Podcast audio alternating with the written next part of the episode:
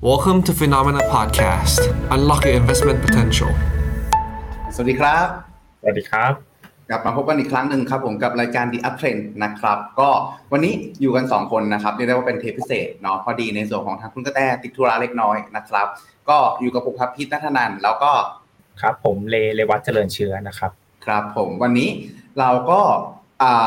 เอาในส่วนของตัวสัญญาณปัจจัยเสี่ยงละกันที่ต้องบอกว่าน่าจับตาเป็นอย่างยิ่งในช่วงเวลานี้นะครับ ซึ่งอันนี้ผมเกริ่นไว้ก่อนเลยว่า ในวันนี้ครับ ถ้าเราเปรียบในส่วนของตัว FINNOMENA Live วันพฤหัสวันพรุ่งนี้ฮะเป็นหนังใหญ่เป็นหนังโลกฮะวันนี้จะเป็น teaser หรือเป็นในส่วนของตัวเนื้อหาเกริ่นล่วงหน้าก่อนละกันว่าผลสุดท้ายเนี่ยพรุ่งนี้เราจะพูดถึงเรื่องอะไรบ้าง แล้วก็จะมีเนื้อหาที่ค่อนข้างลึกแล้วก็ยาวกว่าครับตรงนี้ เรานำมาเกริ่นให้ให้ดูกันสั้นก่อนละกันเนาะว่าพรุ่งนี้เราจะพูดถึงอะไรบ้างครับ ก็หัวข้อหลักในวันนี้ครับผมก็จะเป็นในส่วนของตัว 3 ปัจจัยเสี่ยงระยะสั้นที่ต้องติดตามอย่างใกล้ชิดนะครับ เดี๋ยวอันนี้น้องเลครับรบกวนจดอะไรได้เป็น present หน้าจอนิดหนึ่งครับผม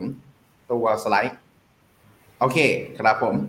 ก็ถ้าอย่างนั้นเดี๋ยววันนี้เราเริ่มต้นให้น้องเลเล่าก่อนเลยแล้วกันนะฮะว่าสามปัจจัยสามปัจจัยเสี่ยงระยะสั้นๆนะ ตอนนี้ที่ FINNOMENA ต้องบอกว่าไม่ใช่แค่วิวของ แค่ผมกับน้องเลเนาะก็คือเป็นในส่วนทาง FINNOMENA Investment Team เนี่ยจับตาดูอย่างใกล้ชิดมีเรื่องอะไรบ้าง เชิญเลยครับผม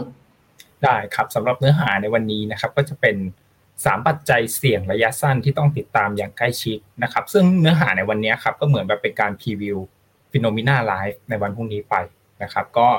ถ้าเออพรุ่งนี้เราก็จะมีแบบว่ามีคำแนะนำรวมถึงแบบมี action port ด้วยนะครับ ก็ลองติดตามดูในพรุ่งนี้นะครับ แต่วันนี้เราก็จะเอาเนื้อหาเนี่ยมามา preview ให้ฟังก่อน นะครับ ซึ่งสำหรับแบบว่าคำว่าปัจจัยเสี่ยงเนี่ยอันเนี้ยในนิยามของผมของผมส่วนตัวนะครับคำว่าปัจจัยเสี่ยงสำหรับการลงทุนเนี่ยมันมันหมายความว่าอะไรสำหรับโดยส่วนตัวผมแล้วเนี่ยเออผมจำคำพูดของพี่คนหนึ่งครับที่ผมรู้จักมาคือเขาเขาได้บอกว่า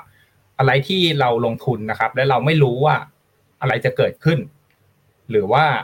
อะไรเนี่ยที่มันจะมากระทบต่อพอร์ตเรา อันนั้นแหละคือความเสี่ยงนะครับ สำหรับการลงทุน อันนี้ผมมองว่าเป็นแบบว่านิยามที่ค่อนข้างโอเค เลยสำหรับการลงทุนนะครับอะไรที่เราไม่รู้เราก็มองเป็นความเสี่ยง พอเมื่อนักลงทุนไม่รู้มองว่าเป็นความเสี่ยงตลาดก็จะเกิดความผันผวนหรืออาจจะมีการปรับตัวลงได้นะครับ ก็มาดูกันที่ปัจจัยเสี่ยงอันแรกก่อนนะครับ คืออะไรนะครับ อันแรกเลยเนี่ยขอไล่แบบเป็นภาพใหญ่มาก่อนนะครับ ก็คือเฟดนะครับ จะดำเนินนโยบายการเงินแบบเข้มงวดต่อไปหรือเปล่านะครับ อันนี้ก็เป็นแบบคำถามนะครับ ว่ามัน ว่าเฟดเนี่ยจะดำเนินนโยบายการเงินแบบเข้มงวดอย่างนี้ต่อไปหรือเปล่านะครับอันนี้ก็เลยเอากราฟมาให้ดูนะครับก็เป็นกราฟเนี่ยที่มาแท็กให้เห็นระหว่างตัว performance ของ S&P 500 นะครับก็คือกราฟด้านบนนะครับส่วนด้านล่างเนี่ยก็จะเป็นตัว Fed Fund Rate นะครับหรือว่าเป็นตัวที่สะท้อนตัวอัตราดอกเบี้ยนโยบายของ Fed นะครับก็จากรูปอันนี้ก็คือแบบพูดก็เราเราก็ได้แบบมีการนำเสนอภาพนี้มาตลอดนะครับก็จะเห็นว่าเมื่อไหร่ก็ตามเนี่ยที่เฟดมีการปรับขึ้นอัตราดอกเบี้ยเนี่ย แล้วเฟดเนี่ยเริ่มแบบว่ากลับโทนนะครับ มันมักจะมี something หรืออะไรบางอย่างเกิดขึ้นมาเสมอนะครับ ก็จะเห็นว่าตั้งแทบทุกช่วงเลย เวลาที่แบบเฟดมีการ cut rate เนี่ย ก็ย้อนกลับไปดูตั้งแต่ช่วงแบบโควิดนะครับ ช่วงแบบช่วง Hamburger Crisis นะครับ หรือว่าปีแบบว่าประมาณปี 2000 นะครับ ช่วงที่เฟด pivot เนี่ยตลาดก็มีการปรับฐานลงมานะครับ อันนี้ก็เป็นแบบว่าถ้าสมมติแบบเฟดมีการกลับโทนหรือว่ามีการเปลี่ยนแปลงการใช้นโยบายการเงินเนี่ย มันอาจจะมีอะไรเกิดขึ้นมาหรือเปล่านะครับซึ่งล่าสุดเองครับก็ก็ต้องยอมรับว่าแนวโน้มของการปรับขึ้นอัตราดอกเบี้ยนโยบายของเฟดเนี่ยตลาดก็ยังคงมีมุมมองว่าเฟดเนี่ยก็น่าจะขึ้นอัตราดอกเบี้ยต่อไปนะครับแต่ตลาดเนี่ยก็ยังให้น้ำหนักไปที่อยู่การที่ขึ้นอัตราดอกเบี้ยประมาณอีก 0.25%นะครับหลังจากที่ตลาดเนี่ยเออได้เห็นตัวเลขเงินเฟ้อนะครับที่มีการรายงานออกมาเมื่อเมื่อคืนนี้นะครับก็ค่อนข้างเป็นไปตามคาดนะครับรวมถึงแล้วเนี่ยเออตลาดเนี่ยก็ยังมีการ price in หรือว่ารับรู้ในส่วนของเรื่อง การที่เอ่อ SBB นะครับซึ่งก็เป็นแบงค์ที่เอ่อที่มีลูกค้าเป็นแบบบริษัทสตาร์ทอัพนะครับมีการล้มละลายลงนะครับก็เลยทำให้ตลาดเนี่ยเริ่มแบบว่ามองว่าเฟดเนี่ยอาจจะชะลอการขึ้นอัตราดอกเบี้ยลงมาที่ระดับ 0.5%แล้วหรือเปล่านะครับครับสาเหตุนะครับที่เฟดเนี่ยยังจะสามารถใช้นโยบายการเงินแบบเข้มงวด หรือว่าขึ้นอัตราดอกเบี้ยเออได้อีกต่อไปเนี่ย ก็หลักๆนะครับก็มาจากแรงกดดันทางด้านเงินเฟ้อของสหรัฐนะครับที่มันยังคงอยู่ในระดับที่สูงขึ้นนะครับ ซึ่งอย่างที่เรียนไปนะครับเมื่อวานเงินเฟ้อออกมา6%นะครับก็ตามคาดแต่ก็ยังอยู่ในระดับที่สูงนะครับ แต่พอเรามาเจาะดูเงินเฟ้ออีกประเภทหนึ่งนะครับ ก็คือในฝั่งที่เป็นตัว sticky CPI นะครับ หรือว่ากลุ่มสินค้าที่มีความหนืดในการปรับราคาเนี่ย หรือว่าเส้นสีฟ้าเนี่ย ตัวนี้ครับมันก็ยังมีแนวโน้มที่จะ เร่งตัวขึ้นได้ต่อนะครับ ซึ่งในกลุ่มนี้ก็มีสินค้าแบบจำพวกแบบพวกค่าเช่าบ้านของสหรัฐนะครับ ที่มันยังมีการปรับตัวเพิ่มขึ้นได้ต่อนะครับ ซึ่งปัจจัยนี้เองครับมันก็เลยทำให้เงินเฟ้อในกลุ่ม sticky เนี่ยมันยังคงมีความเร่งตัวอยู่นะครับ แต่พอไปดูในกลุ่มอื่นๆ ที่เป็นกลุ่ม flexible เนี่ยหรือว่ามีความยืดหยุ่นในการปรับราคามากกว่าเนี่ยมันก็ มีทิศทางชะลอตัวลดลงมาอย่างอย่างเห็นได้ชัดแล้วนะครับ ซึ่งกลุ่มนี้เองเนี่ยก็จะรวมไปถึงกลุ่มสินค้าพลังงานนะครับ กลุ่มอาหารนะครับ ที่มันค่อนข้างมีความยืดหยุ่นในการปรับเปลี่ยนราคานะครับ ซึ่งก็กลุ่มนี้มันปรับลงมาแล้ว แต่กลุ่มที่เป็นสติ๊กกี้เนี่ยมันยังปรับตัวเร่งขึ้นได้อยู่นะครับ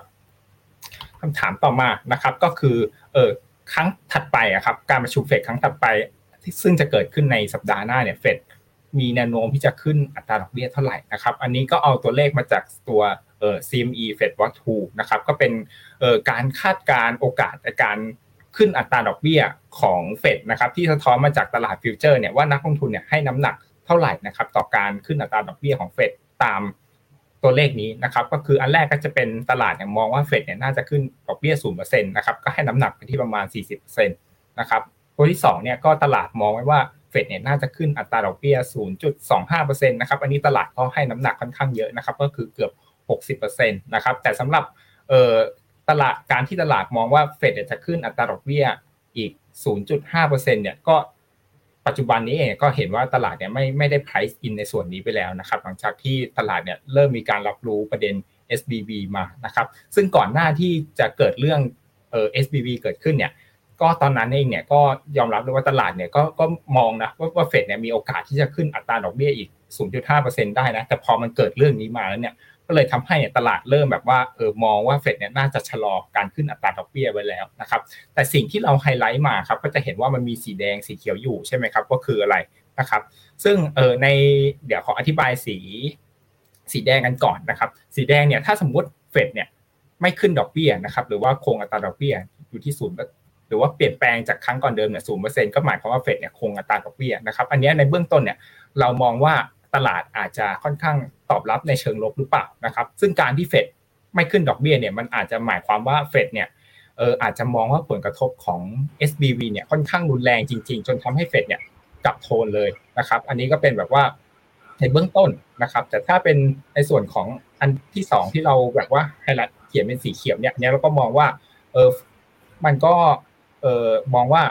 เฟดเนี่ยอาจจะยังขึ้นอัตราดอกเบี้ยได้ต่อนะครับ เพื่อที่จะยับยั้งเงินเฟ้อแล้วก็ประเด็นของ SBV เนี่ยน่าจะแบบไม่ได้มีผลกระทบต่อภาวะเศรษฐกิจมากจนทำให้แบบเฟดมีการปรับโทนนะครับ อันนี้ก็น่าจะแบบตลาดน่าจะแบบตอบรับในเชิงบวก แล้วก็ค่อนข้างเป็นไปตามที่ตลาดคาดนะครับ ส่วนประเด็นสีแดงเนี่ยอันนี้ก็ตลาดไม่ได้ price price in แล้วนะครับ ในในช่องที่เพิ่มขึ้นอีก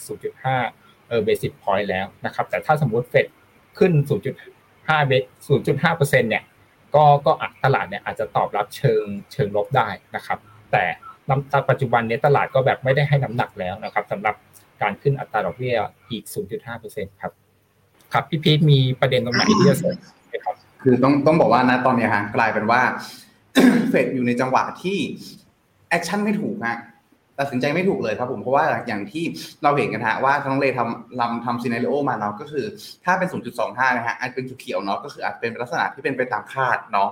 แต่ถ้าเกิดเป็นกรณีแดงๆก็คือเป็นขึ้น 0.5 ก็น่าจะมีความ aggressive มากพอสมควร ซึ่งปัจจุบันฮะที่เราทราบกันก็คือกรณี SVB เนี่ยฮะอยู่ในจุดที่เริ่มเข้ามาเป็นตัวที่เหมือนกับว่าพอขึ้นดอกเบี้ยเยอะปุ๊บก็มีอะไรแตกมีอะไรพัง ซึ่งถ้าการขึ้นดอกเบี้ย0.5 เนี่ยอาจจะเป็นการเร่งให้เกิดในส่วนของตัวปฏิกิริยาลูกโซ่ ในส่วนของตัวธนาคารอื่นๆก็เป็นได้นะฮะแต่ขณะเดียวกันฮะถ้าในส่วนของตัวทางเฟดเองเกิดขึ้นดอกเบี้ย0%คือไม่ขึ้นเลยหรือซ้ำลายฮะลดดอกเบี้ยอีก ตลาดอาจจะดีใจก็ได้ฮะแต่อาจจะกลายเป็นว่าเอ๊ะหรือว่าจริงๆแล้วเฟดยอมรับว่าเออ รอบเนี้ยตัว SVB ที่ดูเหมือนจะเล็กดูจะไม่มีอะไร มันอาจจะมีวิกฤตหรือมีอะไรเปล่า เพราะฉะนั้นตรงนี้ฮะเป็นจุดที่ต้องใช้คำว่าน่าจับตาอย่างใกล้ชิดฮะต้องบอกว่า อนนี้เฟดเหมือนตัดสินใจยากมากฮะว่าทางหนึ่งก็เงินเฟ้อเนาะอีกทางหนึ่งก็เป็นในส่วนของตัวตลาดการเงิน ซึ่งในส่วนของเฟดเองเนี่ยฮะตัวแมนเดตของเขาเลยก็คือต้องดูแลในเรื่องของตัวเสถียรภาพการเงินด้วย แล้วก็ดูเรื่องของตัวเศรษฐกิจด้วย ซึ่ง 2 ตัวนี้ฮะมันเป็น 2 ตัวที่ต้องเลือกณจังหวะนี้ ก็เรียกได้ว่าเป็นอะไรก็ตามที่ถือว่าวันที่ 22เนี่ยฮะในส่วนของตัวการประชุมของ FOMC หรือเฟดในช่วงที่ 22 เนี่ยก็คืออีกสัปดาห์หน้าทั้งทั่วเลยฮะวันพุธก็น่าจะเป็นคืนชี้ชะตาครับว่าผลสุดท้ายเนี่ยเฟดเองให้น้ำหนักกับฝั่งไหนมากกว่ากัน ครับซึ่งณตรงนี้ครับก็ต้องบอกว่ามันก็มาจากในส่วนตัวสาเหตุของตัวสไลด์ที่น้องเรยเตรียมในส่วนของตัวข้อต่อมาครับ ก็คือเหตุการณ์ของ SBB ครับเชิญเลยครับครับก็อันนี้ก็เป็นภาพที่สโคปเล็กลงมานะครับก็ปัจจัยแรกจะเป็นภาพกว้างกว่า อันนี้ก็เป็นปัจจัยเสี่ยงที่ 2 ที่สโคปเล็กลงมาดูกันที่ตัว SVB นะครับที่เอ่อที่เอ่อล้มละลายนะครับ ก็อันเนี้ยเราก็ตั้งคำถามกันนะครับ ว่าเอออันเนี้ยการที่ SVB มันมันล้มละลายเนี่ยมัน มันถือว่าแบบเป็นจุดเริ่มต้นของวิกฤตหรือเปล่านะครับ ถ้าย้อนไปดูในช่วงการเกิดวิกฤตครั้งที่ผ่านๆมาเนี่ย ก็จะเห็นว่าแบบเออมันมันไม่มีใครรู้จริง ๆ ว่าแบบว่ามันจะเกิดเหตุการณ์นี้ขึ้นมา ซึ่ง SVB เนี่ยมันก็คล้าย ๆ กันนะครับ ก็คือเราก็แบบไม่ไม่ได้รู้จริง ๆ ว่าแบบมันจะเกิดเหตุการณ์อย่างนี้นะครับ จากที่แบบเห็นเฮดไลน์ขึ้นมาเนี่ยประกาศ มีมีข่าวออกมาว่า SBB ล้มเนี่ยเออบางคนเนี่ยก็ยังอาจจะไม่รู้จักเลยว่า SVB คืออะไรนะครับเราก็แบบค่อยมาเริ่มศึกษากันว่าอ๋อมันเป็นแบบธนาคารที่แบบว่าเออรับฝากเงินจากบริษัทที่เป็นเออบริษัทสตาร์ทอัพนะครับแล้วก็แบบดำเนินธุรกิจที่ที่ให้บริการเกี่ยวกับพวกบริษัทสตาร์ทอัพนะครับอันนี้เราก็แบบเริ่มมารู้จักเริ่มมาเออทำความเข้าใจเกี่ยวกับตัว SVB มากขึ้นนะครับ ซึ่งล่าสุดเองครับราคาหุ้นก็ถือว่าเออโดนพักการซื้อขายไปแล้วนะครับ ก็ ปรับตัวลดลงมาค่อนข้างแรงนะครับ ในช่วงที่ผ่านมานะครับ ทีนี้ครับถ้ามาดูในส่วนของตัวสินทรัพย์ของ SVB นะครับ อันนี้เอามาจากจากบูมเบิร์กนะครับเขาก็มา breakdown ให้ดูว่าตัวสินทรัพย์ของ SVB เนี่ยมันประกอบไปด้วยอะไรบ้างนะครับ ก็จะเห็นว่าส่วนใหญ่นะครับเส้นเออสีส้มเนี่ยอันนี้จะเป็นในส่วนของพันธบัตรรัฐบาลนะครับ ก็ประมาณครึ่งหนึ่งเลยของพอร์ตนะครับ แล้วก็ตามด้วยเออ สินเชื่อนะครับ หรือว่าเงินให้กู้นะครับ ก็ตามลงมาประมาณเออสามส่วนสี่ของพอร์ตนะครับ แล้วก็ตามมาด้วยพวกเออสินทรัพย์อื่นๆ แล้วก็เงินสดนะครับ ประเด็นของ SVB เดี๋ยวผมขออนุญาตเกริ่นแค่เบื้องต้นนะครับ ก็คือปัญหาเนี่ยมันเกิดจากการที่ผู้ที่ฝากเงินของ SVB ครับส่วนใหญ่ก็เป็นบริษัทสตาร์ทอัพนะครับซึ่งบริษัทเหล่านั้นเนี่ยเขาเผชิญกับ ปัญหาทางด้านสภาพคล่องนะครับเขาจะเป็นมีความจำเป็นที่จะต้องใช้เงินนะครับเขาก็มีการถอนเงินออกมา แต่ประเด็นเนี้ยมันมันอยู่ที่ว่า SVB เนี่ยเขาก็มี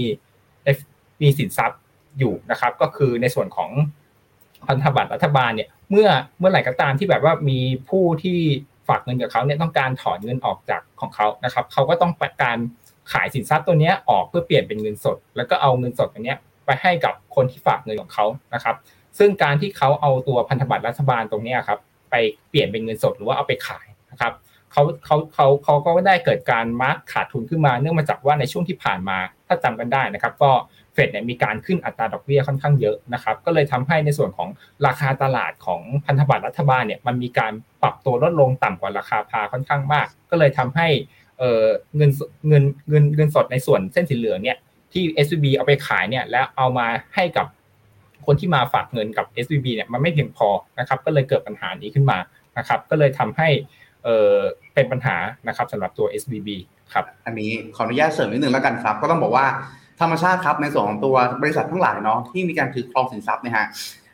ในลักษณะของตัวรายงานทางบัญชีนะฮะต้องบอกว่าเขาสามารถแบ่งเอาไว้ได้ครับว่าสินทรัพย์ที่เขาถือครองเนี่ยมันเป็นสินทรัพย์ที่เผื่อขายก็คือซื้อถือเอาไว้แล้วเดี๋ยวอนาคตว่าจะขายนะ กับในส่วนของตัวสินทรัพย์ที่แบบลงทุนในระยะยาว ซึ่ง ตรงเนี้ยฮะต้องบอกว่าในส่วนของตัว SVB นะเขามองว่าตัวพันธบัตรรัฐบาลทั้งหลายเหล่านี้ฮะเขาอยู่ในจุดที่เป็นสินทรัพย์ที่ถือเพื่อลงทุนระยะยาว และธรรมชาติฮะอันนี้เหมือนกับการลงทุนในหุ้นกู้เหมือนของบุคคลธรรมดาทั่วไปเลยเช่นสมมติผมหรือน้องเลก็ตาม ซื้อหุ้นกู้มาหนึ่งตัวครับ CPO CPN หรืออะไรก็ตามหนึ่งตัวอายุ 5 ปีฮะถ้าเราถือจนกระทั่งครบ 5 ปี หรือ 10 ปีที่เขากำหนดมา แม้ว่าหุ้นกู้ตัวนั้นครับจะโดนขาย ของคนอื่นนะฮะโดนขายแล้วแล้วราคาปรับตัวลงไปเท่าไหร่ก็ตาม แต่ถ้าเราถือจนครบกำหนด แล้ว CPO CPN ที่เราถืออยู่เนี่ยไม่ได้ล้มหายไปไหนครับต้องบอกว่าผลสุดท้ายแล้วเนี่ยเราไม่ได้เกิด loss แต่อย่างใดเราก็ได้เงินต้นคืนครบแล้วก็ได้ดอกเบี้ยครบตามกำหนด ซึ่งตัว SVB เนี่ยฮะเขามีการถือครองพันธบัตรพวกนี้เยอะมาก พอเขามองว่าระดับเองเขาถือพวก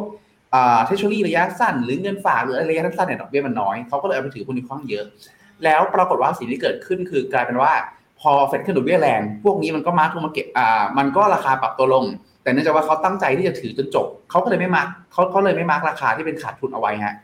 แล้วปรากฏว่าวันหนึ่งอยู่ดีๆ มีเรื่องของตัวความกังวลว่าถูก downgrade เรื่องของความกังวลว่าเอ๊แบงค์จะ run หรือเปล่ากลายเป็นว่าผลสุดท้ายแล้วคนก็เลยตกใจกัน ก็มาถอนเงินกันมาถอนเงินกันปุ๊บไอตัวนะฮะไอตัวที่ตั้งใจว่าถือจนจบอายุ ก็กลายเป็นว่าถือจนจบอายุไม่ได้ เดิมที่ที่ไม่ต้อง mark ก็ขาดทุนก็ต้องเอามา mark แล้วคราวนี้กลายเป็นว่าจำนวนเงินที่ดูเยอะเนี่ยฮะประมาณสัก 108 billion ที่ดูเยอะเนี่ยปรากฏว่าจริงๆแล้วเนี่ยพอถูกบังคับว่าต้องขายเพื่อเอามาให้ประชาชนถอนเงินออกณตรงเนี้ยครับก็เลยกลายเป็นว่าขายได้ต่ำกว่าราคา ก็เลยเป็นที่มาที่มันก็เลยเป็นโดมิโนไปฮะกลายเป็นว่าเดิมทีมีร้อยแปดสมมติมีร้อยแปดฮะถูกบังคับถูกถูกกดดันให้ต้องขาย อาจจะต้องขายที่เขาลงมาเหลือสักเหลือสักเก้าสิบห้าเก้าสิบหรือว่าอะไรก็ว่าไป แล้วพอคนเห็นเฮ้ยมันมี loss อ่าอย่างนี้ต้อง mark เพิ่มหรือเปล่า คนก็กลัวจะไม่ได้เงินไม่ได้เงินมากขึ้น ก็เป็นโดมิโนก็เลยที่ถอนพอถอนปุ๊บถูกกดดันให้ขายถูกกดดันให้ขายก็ถอนอีกลักษณะนี้ครับ ก็เลยเป็นที่มาที่ในส่วนตัว SVB เนี่ยฮะเป็นอ่าเรียกว่าอะไรนะเริ่มต้นจากความไม่เชื่อมั่น แล้วทำให้มันเกิด feedback loop ในลักษณะนี้ แล้วก็กลายเป็น bank run แล้วก็กลายเป็นเรื่องของตัววิกฤตในปัจจุบัน แต่ถามว่าอ๋อแล้วก็มีจุดหนึ่งฮะที่ต้องบอกว่าผมได้ข้อมูลมาจากในส่วนของตัว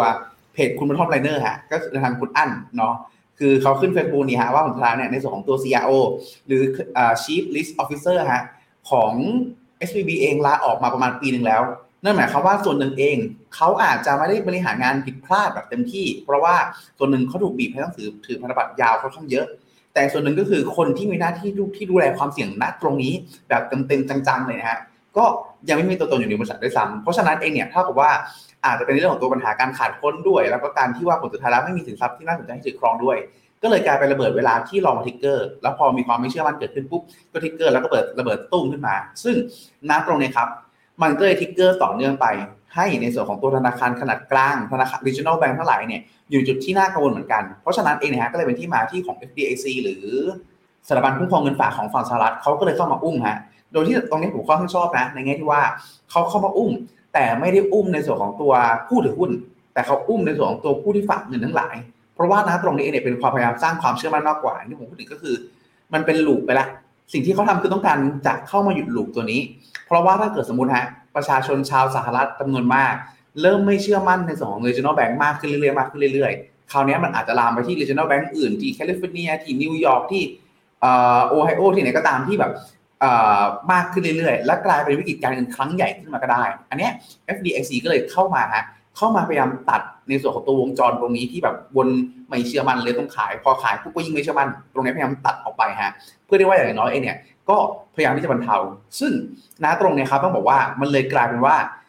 ไม่ใช่เป็นระบบไม่ใช่กลายว่า มันก็เลยอยู่ในจุดที่ว่าณตอนเนี้ยพอเข้ามาพยายามตัดลูปตรงนี้ปุ๊บสำคัญคือ ความพยายามนะตรงเนี้ยมันช่วย ซื้อความมั่นใจกลับมาได้หรือยังตรงนี้ครับยังเป็นจุดที่ต้องติดตามต่อไปว่าผลสุดท้ายแล้ว ประชาชนชาวสหรัฐมวลมหาประชาชนชาวสหรัฐเนี่ยจะยังคงฝากเงินใน regional bank อยู่ไหม หรือจะซื้อความสบายใจด้วยการที่ไม่เอาละฉันถอนดีกว่า ไปฝากแบงก์ใหญ่อย่าง JP Morgan และลักษณะนี้ดีกว่า ถ้าเป็นกรณีแรกครับที่เขาเริ่มกลับมาเชื่อมั่นว่าเขาโอเค ในส่วนของตัวทางการเขาซื้อความเชื่อมั่นได้ ผลสุดท้ายเหตุการณ์นี้ก็อาจจะจบแบบไม่มีอะไรเกิดขึ้นก็ได้ แต่ถ้ากรณีที่ผลสุดท้ายครับการที่เขาเข้ามาอุ้มเงินฝากนะครั้งเนี้ย แล้วไม่สามารถซื้อความเชื่อมั่นได้ คนเงินตระหนกตกใจ ไปถอนเงินต่อไม่แน่ครับผลสุดท้ายแล้วก็อาจจะมีในเรื่องของตัวอะไรที่ใหญ่กว่านี้รออยู่ก็ได้ ตัวนี้ก็เหมือนที่น้องเลพูดถึงตอนต้นนะเอาภาพมันภาพมันยังคุมเครือ ภาพมันยังไม่ชัดเจน ว่าผลสุดท้ายแล้วเนี่ยในสองตัว SVB จะก่อให้เกิดความไม่เชื่อมั่น ที่รุนแรงถึงขั้นที่จะกลายลุกที่จะลุกลาม กลายเป็นวิกฤตครั้งใหญ่หรือเปล่า ตอนนี้กลายเป็นว่า SVB เอง ตัวเขาเองไม่ได้ทิกเกอร์ของที่อื่นละ แต่สำคัญคือเขาทิกเกอร์ความกลัวไปแล้ว แล้วความกลัวนะตรงเนี้ยฮะมันจะทำให้ทำให้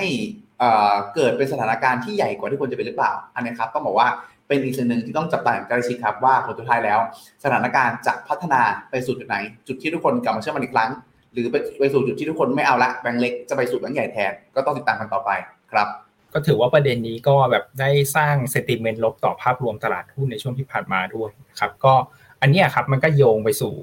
ความเสี่ยงที่สามต่อนะครับ ก็เดี๋ยวมาคุยกันในส่วนของตัวเครดิตสวิตนะครับ ก็อันนี้เครดิตสวิตก็ขออนุญาตเท้าความก่อนว่าก็เครดิตสวิตเนี่ยก็เป็นธนาคารธนาคารแห่งหนึ่งนะครับ ที่มันมีปัญหาเฉพาะตัวมาอยู่แล้วนะครับ ตั้งแต่ปีที่แล้วนะครับ ก็ในช่วงที่ผ่านมาเนี่ยราคาหุ้นเครดิตสวิตเนี่ยก็มีการปรับตัวลดลงมาอย่างต่อเนื่องนะครับ ตั้งแต่ช่วงแบบว่าต้นปีที่แล้วเลยนะครับ แต่ล่าสุดเองเนี่ยพอเมื่อมีประเด็นเกี่ยวกับ ตัว SVB Bank เกิดขึ้นนะครับก็เลยทำให้ sentiment ลบของภาพรวมของในกลุ่ม finance หรือว่ากลุ่มธนาคารเนี่ยแย่ลงไปอีกนะครับก็เลยทำให้ตัวราคาหุ้นของเครดิตสวิตเนี่ยมีการปรับตัวลงทำจุดต่ำสุดอีกแล้วนะครับซึ่งอันนี้เองครับก็เป็นในส่วนของภาพตลาดหุ้นนะครับแต่พอไปดูในส่วนของตัว CDS spread นะครับหรือว่าเป็นเขาเรียกว่าต้นทุนที่ใช้ในการว่าค้ำประกันนะครับเมื่อแบบว่าธนาคารนั้นล่มนะครับก็ อันกราฟเนี่ยมันหมายความว่าเมื่อไหร่ก็ตามนะครับที่ตัว CDS spread เนี่ยมันมีการปรับตัวเพิ่มขึ้นนะครับ ก็เป็นการสะท้อนว่าเออค่าเบี้ยหรือว่าต้นทุนในการซื้อประกันของการล้มละลายของเครดิตสวิตเนี่ยมันมันเพิ่มขึ้นนะครับ ก็เป็นการบ่งบอกว่านักลงทุนเนี่ยยอมจ่ายค่าเบี้ยประกันที่แพงขึ้นนะครับ เพื่อที่จะป้องกันความเสี่ยงว่าถ้าสมมติเครดิตสวิต ล้มเนี่ยเขาก็จะได้เงินจากตัวประกันนั้นนะครับ อันนี้ก็จะเห็นว่าตัวสเปดตัวเนี้ย CDS สเปดมันมีการพุ่งขึ้นไปค่อนข้างมากนะครับ ก็จะเห็นว่าล่าสุดเองเนี่ยก็ถือว่าทำนิวไฮแล้วนะครับ เมื่อเทียบกับช่วงประมาณกลางปีที่ผ่านมานะครับที่มีการทำนิวไฮมาก่อนหน้านั้นครั้งหนึ่งแต่ล่าสุดเองเนี่ยพอมีประเด็นนี้เกิดขึ้นเนี่ยตัว CDS spread ของ Credit Suisse เนี่ยก็ปรับตัวเพิ่มขึ้นมานะครับแต่พอไปดูในส่วนของแบงก์อื่นๆนะครับที่ใกล้เคียงกันกับ Credit Suisse นะครับอย่างเช่น BNP นะครับหรือว่า Deutsche Bank เนี่ยก็จะเห็นว่าตัว CDS spread เนี่ยก็มีการแบบว่า tick up ขึ้นมาเล็กๆนะแต่ยังแบบว่าไม่ถือว่าเอ่อทำ new high เท่ากับตัว Credit Suisse นะครับทีนี้ครับก็ไปดูในส่วนของตัว credit rating ของ Credit Suisse กันต่อนะครับว่าล่าสุดเองเนี่ยเอ่อ credit rating หรืออันดับความน่าเชื่อถือของตัว Credit Suisse เองอะมีเออเป็นเป็นอย่างไรนะครับก็ล่าสุดเองครับตัว Moody's เนี่ยก็ให้ อันดับ credit rating ของตัว Credit Suisse เนี่ยก็อยู่ที่ระดับเอ่อ triple B นะครับก็ถือว่าแบบอยู่ขอบล่างและใกล้ๆ เป็นแบบว่าเอ่อ non investment grade แหละแต่สิ่งที่ต้องสังเกตก็คือตัว outlook นะครับที่ทาง Moody's ให้ไว้เนี่ยก็เป็น negative นะครับอันนี้ก็ถือว่ามีโอกาสนะครับที่ที่ตัว Credit Suisse เนี่ยจะโดน downgrade rating ลงมาอีกได้ในอนาคตนะครับอันนี้ก็เป็นประเด็นที่ที่ต้องติดตามอีกประเด็นหนึ่งนะครับ พอไปดูในเลตติ้งของ Fitch เนี่ยที่ที่ให้เลตติ้งของ Credit Suisse เนี่ยก็จะเห็นว่ามีทิศทางคล้ายๆกันนะครับ ก็คือให้ให้เลตติ้งเป็นแบบว่า Triple B นะครับแล้วก็เป็น Negative Outlook นะครับแต่สำหรับของ S&P หรือ Standard Poor เนี่ยเขายังให้มุมมองที่เป็น stable อยู่นะครับก็ต้องติดตามต่อไปว่าเออบริษัทจัดอันดับเรตติ้งเหล่านี้จะมีการ downgrade ลงมาหรือเปล่านะครับซึ่งเราก็มาดูกันต่อนะครับว่าผลกระทบของของถ้าสมมติเออ Credit Suisse แบบว่า เกิดอะไรขึ้นนะครับผลกระทบเนี่ยมันจะรุนแรงแค่ไหนนะครับอันนี้เราก็ไป track ตัว total asset ของของ Credit Suisse มานะครับเทียบกับธนาคารอื่นๆนะครับแล้วก็มีของ SVB มาให้ดูด้วยนะครับที่ที่มีปัญหาไปนะครับแล้วก็ Signature Bank นะครับแล้วก็แท็กของเอาธนาคารไทยมาให้ดูนะครับเราจะได้แบบพอเปรียบเทียบให้เห็นว่าเออขนาดสินทรัพย์ของธนาคารไทยเนี่ยเทียบกับเครดิตสวิตแล้วมันมันเป็นอย่างไรนะครับก็หยิบตัวของ K-Bank แล้วก็ SCB มาให้ด้วย มาให้ดูด้วยนะครับ ก็จะเห็นว่าตัวเครดิตสวิตเองเนี่ยก็มีขนาดสินทรัพย์เนี่ยที่ค่อนข้างใหญ่กว่าตัว SVB นะครับ ก็อันนี้ก็อาจจะแบบเป็นการเออเป็นการแบบว่าอิมพายว่าแบบถ้าสมมติเกิดอะไรขึ้นกับเครดิตสวิตเนี่ยผลกระทบเนี่ยมันอาจจะรุนแรงกว่าประเด็นของ SVB ได้นะครับ นี่ก็เป็นประเด็นหรือเป็นความเสี่ยงที่ต้องระวังในอนาคตต่อไปเช่นเดียวกันนะครับ แต่ข้อสังเกตอีกอย่างหนึ่งนะครับ ครับผมเอาเชิญเลยครับเชิญเลยครับตัวครับ ข้อสังเกตอย่างหนึ่งนะครับ กราฟนี้ก็จะเห็นว่าตัว total asset เนี่ยมีมีของเครดิตสวิตเจ้าเดียวนะครับ ที่ข้อมูลล่าสุดเองเนี่ยก็คืองบปี 2022 เนี่ยมันมีการปรับตัวลดลงมานะครับเทียบกับธนาคารอื่นๆเนี่ยที่ตัว total asset เขาเนี่ยมีการปรับตัวเพิ่มขึ้นนะครับแต่ของเครดิตสวิตเนี่ยมีการปรับตัวลดลงนะครับก็เนื่องมาจากว่าในปีที่แล้วครับก็มีการเปลี่ยนแปลง CEO ใหม่ของเครดิตสวิตด้วยนะครับก็เขาเนี่ยก็เข้ามาเพื่อที่จะปรับปรุงโครงสร้างบริษัทนะครับเขาก็จะมีการแบบว่าลดขนาด บริษัทลงด้วยนะครับ ก็เลยทำให้ตัว total asset เขาเนี่ยมีการปรับตัวลดลงตามไปตามนโยบายหรือกลยุทธ์ของผู้บริหารคนใหม่ครับ ครับเรียกได้ว่า Credit Suisse นี่เป็นอีกหนึ่ง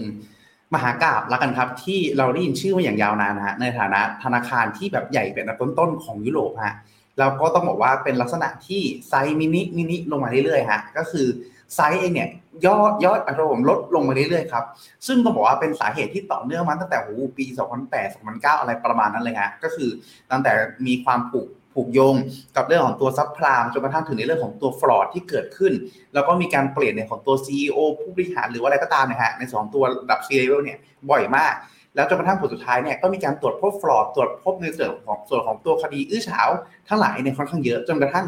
แม้กระทั่งในยุคของคุณโดนัลด์ทรัมป์เองก็มีการฟ้องร้องกันครับระหว่าง Credit Suisse แล้วก็ในส่วนของตัวคุณโดนัลด์ทรัมป์ด้วย ลักษณะนี้เรียกได้ว่า ถ้าอันนี้ผมไม่มั่นใจผมพูดพูดเรียกว่าไงเนี่ยถ้าพูดกันแบบแถวบ้านอะไรเงี้ย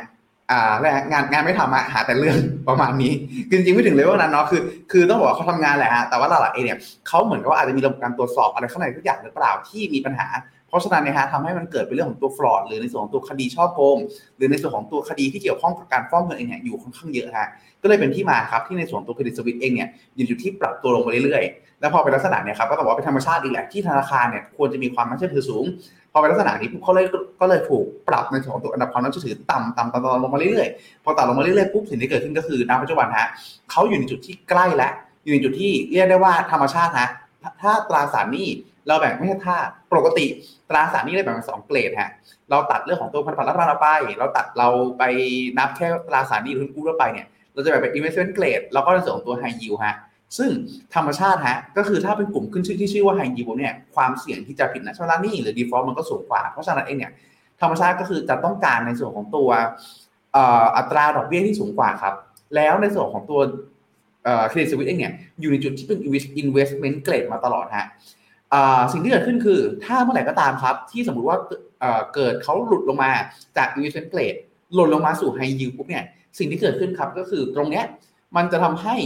ตัวนักลงทุนที่ดีรับความเสี่ยงได้แค่ในระดับ investment grade เท่านั้น อย่างเช่นสมมติผมตั้งใจแล้วว่า ผมจะถือแค่ investment grade เท่านั้น หรือกองทุนที่ลงทุนในหุ้นกู้ของ Credit Suisse ที่ระบุเอาไว้ว่าจะถือหุ้นกู้เฉพาะ investment grade เท่านั้น แล้วนับวันใดวันหนึ่งครับ ถ้าเกิดในกรณีที่ Credit Suisse หล่นลงมาครับเป็น high yield นักลงทุนอย่างผม หรือกองทุนที่ระบุว่าลงทุน investment grade เท่านั้นก็ต้องขายฮะพอขายปุ๊บสิ่งที่เกิดขึ้นก็คือ จะถูกจะเกิดในส่วนของตัวการที่ราคาเนี่ยปรับตัวลงค่อนข้างแรง แล้วพอเขาเนี่ยสิ่งที่เกิดขึ้นก็คือ ถ้านักลงทุนสถาบันท่านอื่น หรือนักลงทุนท่านไหนก็ตาม เกิดถือเครดิตสวิตอยู่ แล้วแม้จะไม่ได้หมายนะว่าต้องเป็นว่าว่าจะต้องเป็นเกรดไหนก็ตาม แต่ผลสุดท้ายเนี่ยเขาเกิดความกังวลตามอ่าเกิดความกังวล ตามขึ้นมาในภายหลัง แล้วต้องมาขายตามเหมือนกรณี SVB เมื่อกี้ฮะก็กลายเป็นว่าสินทรัพย์ที่เขาตั้งใจจะไม่ mark to market ว่าจะ loss ก็กลายเป็นอาจจะต้อง mark to market ว่าเป็น loss หรือเป็นขาดทุนก็ได้ และอาจจะมีเรื่องในส่วนของตัวปัญหาเรื่องสภาพคล่องตามมาก็ได้ เพราะฉะนั้นต้องบอกว่ามันดูเหมือนเป็นปัญหาเล็กๆ ที่เราเห็นมายาวนานแล้ว ผมชอบคำคำหนึ่งที่เมื่อวานเราประชุมในทีม IC กันฮะก็คือเราเห็นช้างตัวหนึ่งอยู่ในห้องแล้ว เราเห็นช้างตัวใหญ่มาเริ่มเลยฮะเราคิดว่าเราช้างตัวนี้คือปัญหา แต่บางครั้งเนี่ยเราเริ่มที่จะมองข้าม ช้างตัวนี้อยู่กับเรามานานมาก จนกระทั่งสุดท้ายแล้วเราเริ่มชินกับมัน ตอนนี้เราไม่รู้ช้างตัวนี้ฮะจะตกมันเมื่อไหร่ตัวนี้แหละฮะคือจุดหนึ่งที่ผลสุดท้ายแล้วต้องจับตาอย่างใกล้ชิดครับว่าหนึ่งเลยเครดิตสวิตเองเนี่ยจะถูกดาวเกรดลงมาเป็นในส่วนตัวไฮยิหรือไม่ แล้วสองถ้าเกิดสมมุติว่าเขาถูกดาวเกรดเป็นไฮยิจริงเขาจะทิกเกอร์ให้เกิดอะไรขึ้นมาหรือเปล่า ซึ่งณตอนนี้ครับเห็นในส่วนของตัวทางท่านผู้ชมหลายท่านทักมาแล้วฮะว่าตอนนี้ทางยุโรปเองติดลบค่อนข้างแรงเนาะนำโดยในส่วนตัวเหตุการณ์ เรื่องของตัวเคสวิตเองนะครับ ก็ถูกต้องฮะก็เป็นความเสี่ยงฮะเหมือนกับเราที่ว่าผลสุดท้ายเนี่ยพอเราไม่รู้อะไรก็ตาม สิ่งที่นักลงทุนหลายๆท่าน ตัดสินใจทำในช่วงเวลานี้ฮะก็คือเป็นการขายเพื่อลดเพื่อลดในส่วนตัวความเสี่ยงมาก่อน เช่น เดิมทีอาจจะลงในยุโรปอยู่ 30%หรือลงทุนอยู่ล้านหนึ่งอย่างน้อยเนี่ยขายออกมาสัก 5 0 0 0 0 0 7 0 0 0 0หรือขายออกมาสักครึ่งหนึ่งก่อน ก็ช่วย save down ได้ แล้วค่อยว่าอีกครั้งหนึ่งมันถอยมาตั้งหลักก่อน ถึงแม้ว่าถึงแม้ว่าซึ่งซึ่งซึ่งสมมุติฮะถ้าเครดิต Credit Suisse เอง ไม่ได้อยู่ในจุดที่ถูกปรับหล่นลงมาจาก investment grade เป็น high yield หรือแม้กระทั่งกรณี best case ก็คือถ้า Credit Suisse อยู่ดีๆ ความน่าเชื่อถือกลับฟื้นขึ้นมา ถูกปรับ credit rating ขึ้นนะตรงเนี้ยแต่การบริหารพอร์ตลักษณะเนี้ยครับมันมีหัวใจหลักก็คืออะไรไม่ชัวร์เราถอยก่อน เพราะว่าเราไม่สามารถรู้ได้ว่า ถ้าในกรณีที่เราถือ credit suisse อยู่ตอนนี้ แล้วปัจจุบันราคาอยู่ร้อยหนึ่ง ถ้าถูกปรับเป็นไฮยิวจากร้อยหนึ่งอาจจะเหลือเจ็ดหรือเปล่า ก็ไม่รู้ จากร้อยหนึ่งอาจจะเหลือยี่สิบาทก็ไม่รู้ เพราะฉะนั้นขายออกมาครึ่งหนึ่งก่อนอย่างน้อย หรือขายออกมาบางส่วนก่อนอย่างน้อย เพื่อที่ว่าเอาตัวรอดก่อน แต่ถ้าเกิดกรณีที่เบสเคสอย่างที่ผมพูดถึงฮะ เกิดถูกอยู่ดีๆ อันดับความน่าเชื่อถือพุ่งขึ้น ราคาพุ่งขึ้น ซื้อได้แพงกว่า แต่เรามีส่วนหนึ่งอยู่อยู่อ่าโทษครับเราขายไปส่วนหนึ่งอีกส่วนหนึ่งมันอยู่มันถืออยู่ไอ้ส่วนที่ถืออยู่มันก็ได้กำไรไอ้ส่วนที่เราซื้อซื้อกลับมาครั้งหนึ่งแพงกว่า แต่น้อยๆเราก็ได้เหมือนกับการปกันซื้อประกันนะฮะว่า โอกาสที่ตัวเคสวิตตรงนี้จะลุกลามบานปลาย หรือเหตุการณ์ทั้งสามเหตุการณ์ที่พูดถึงก่อนหน้านี้ว่าจะลุกลามบานปลายเนี่ยมันถ้ามันลุกลามบานปลายจริง เราก็จะได้ขาดทุนน้อยลง แต่ในกรณีที่ผิดคาดก็คือตัวดัชนีหุ้นมันวิ่งขึ้นนำไปนำไปทั้งที่เราขายบางส่วน ก็คิดว่าค่าเสียโอกาสอะไรเล็กน้อยน้อยตรงนี้เป็นเงินประกันละกันที่ถ้า worst case มันก็น่าจะคุ้มค่าครับ โดยสรุปครับโดยสรุปของนี้สรุปประกันเนาะก็วันนี้ ในส่วนของตัวเหตุการณ์สามเหตุการณ์ครับต้องจับตาอย่างใกล้ชิดเนาะก็คือหนึ่งเลย ก็คือในเรื่องของตัวนโยบายการเงินของเฟดครับที่ผลสุดท้ายแล้วครับ 22 นี้น่าจะพอเห็นภาพกันมากขึ้นว่าเฟดจะตัดสินใจยังไง จะเลือกรักษาเสถียรภาพทางการเงินเอาไว้ หรือเลือกคุมเลือกคุมในส่วนของตัวตารางเงินเฟ้อซึ่งถ้าคุมตารางเงินเฟ้อก็คือขึ้นดอกเบี้ยต่อ ถ้ารักษาเสถียรภาพทางการเงิน ก็อาจจะต้องมีการผ่อนคลายลงมาบางส่วนอย่างน้อยๆจากเดิมทีที่ aggressive มากแค่หยุดขึ้นดอกเบี้ยเชื่อว่าตลาดก็น่าจะแฮปปี้แล้วครับผม แต่ไม่ว่าทางไหนก็ตามถ้าเฟดมีแรงเปลี่ยนมีมีลักษณะที่ aggressive สุดเลยก็คือจากเดิมทีที่ ตอนนี้ตลาดคาดขึ้น 0.25%กลายเป็นว่าเขาขึ้น 0.5 หรือลดดอกเบี้ย เชื่อว่าไม่ว่าจะออกทางไหนเองก็มีโอกาสที่จะผันผวนได้ค่อนข้างแรง เพราะว่ามันเป็นการยอมรับอะไรบางอย่างหนึ่งก็คือถ้าถ้าลดดอกเบี้ยมันคือการยอมรับว่าเอ๊ะอาจจะวิกฤตเนาะหรือแต่ถ้าเกิดขึ้นดอกเบี้ยแรงมันก็ยอมรับว่าสุดท้ายแล้วก็สนใจ real sector มากกว่า และอาจจะส่งผลต่อในเรื่องของตัว regional bank หลายๆกลุ่ม หรือสถาบันสถาอ่าบริษัททั้งหลาย ให้มีเรื่องของสภาพคล่องที่ตึงตัวมากขึ้นครับสองกรณี SVB ครับก็ต้องบอกว่าเป็นหนึ่ง regional bank ที่เกิด feedback loop ขึ้น ไม่มั่นใจถอนเงินถอนเงินก็เลยต้องขายสินทรัพย์ ขายสินทรัพย์ปุ๊บเห็นขาดทุนคนไม่มั่นใจก็วนลูปไป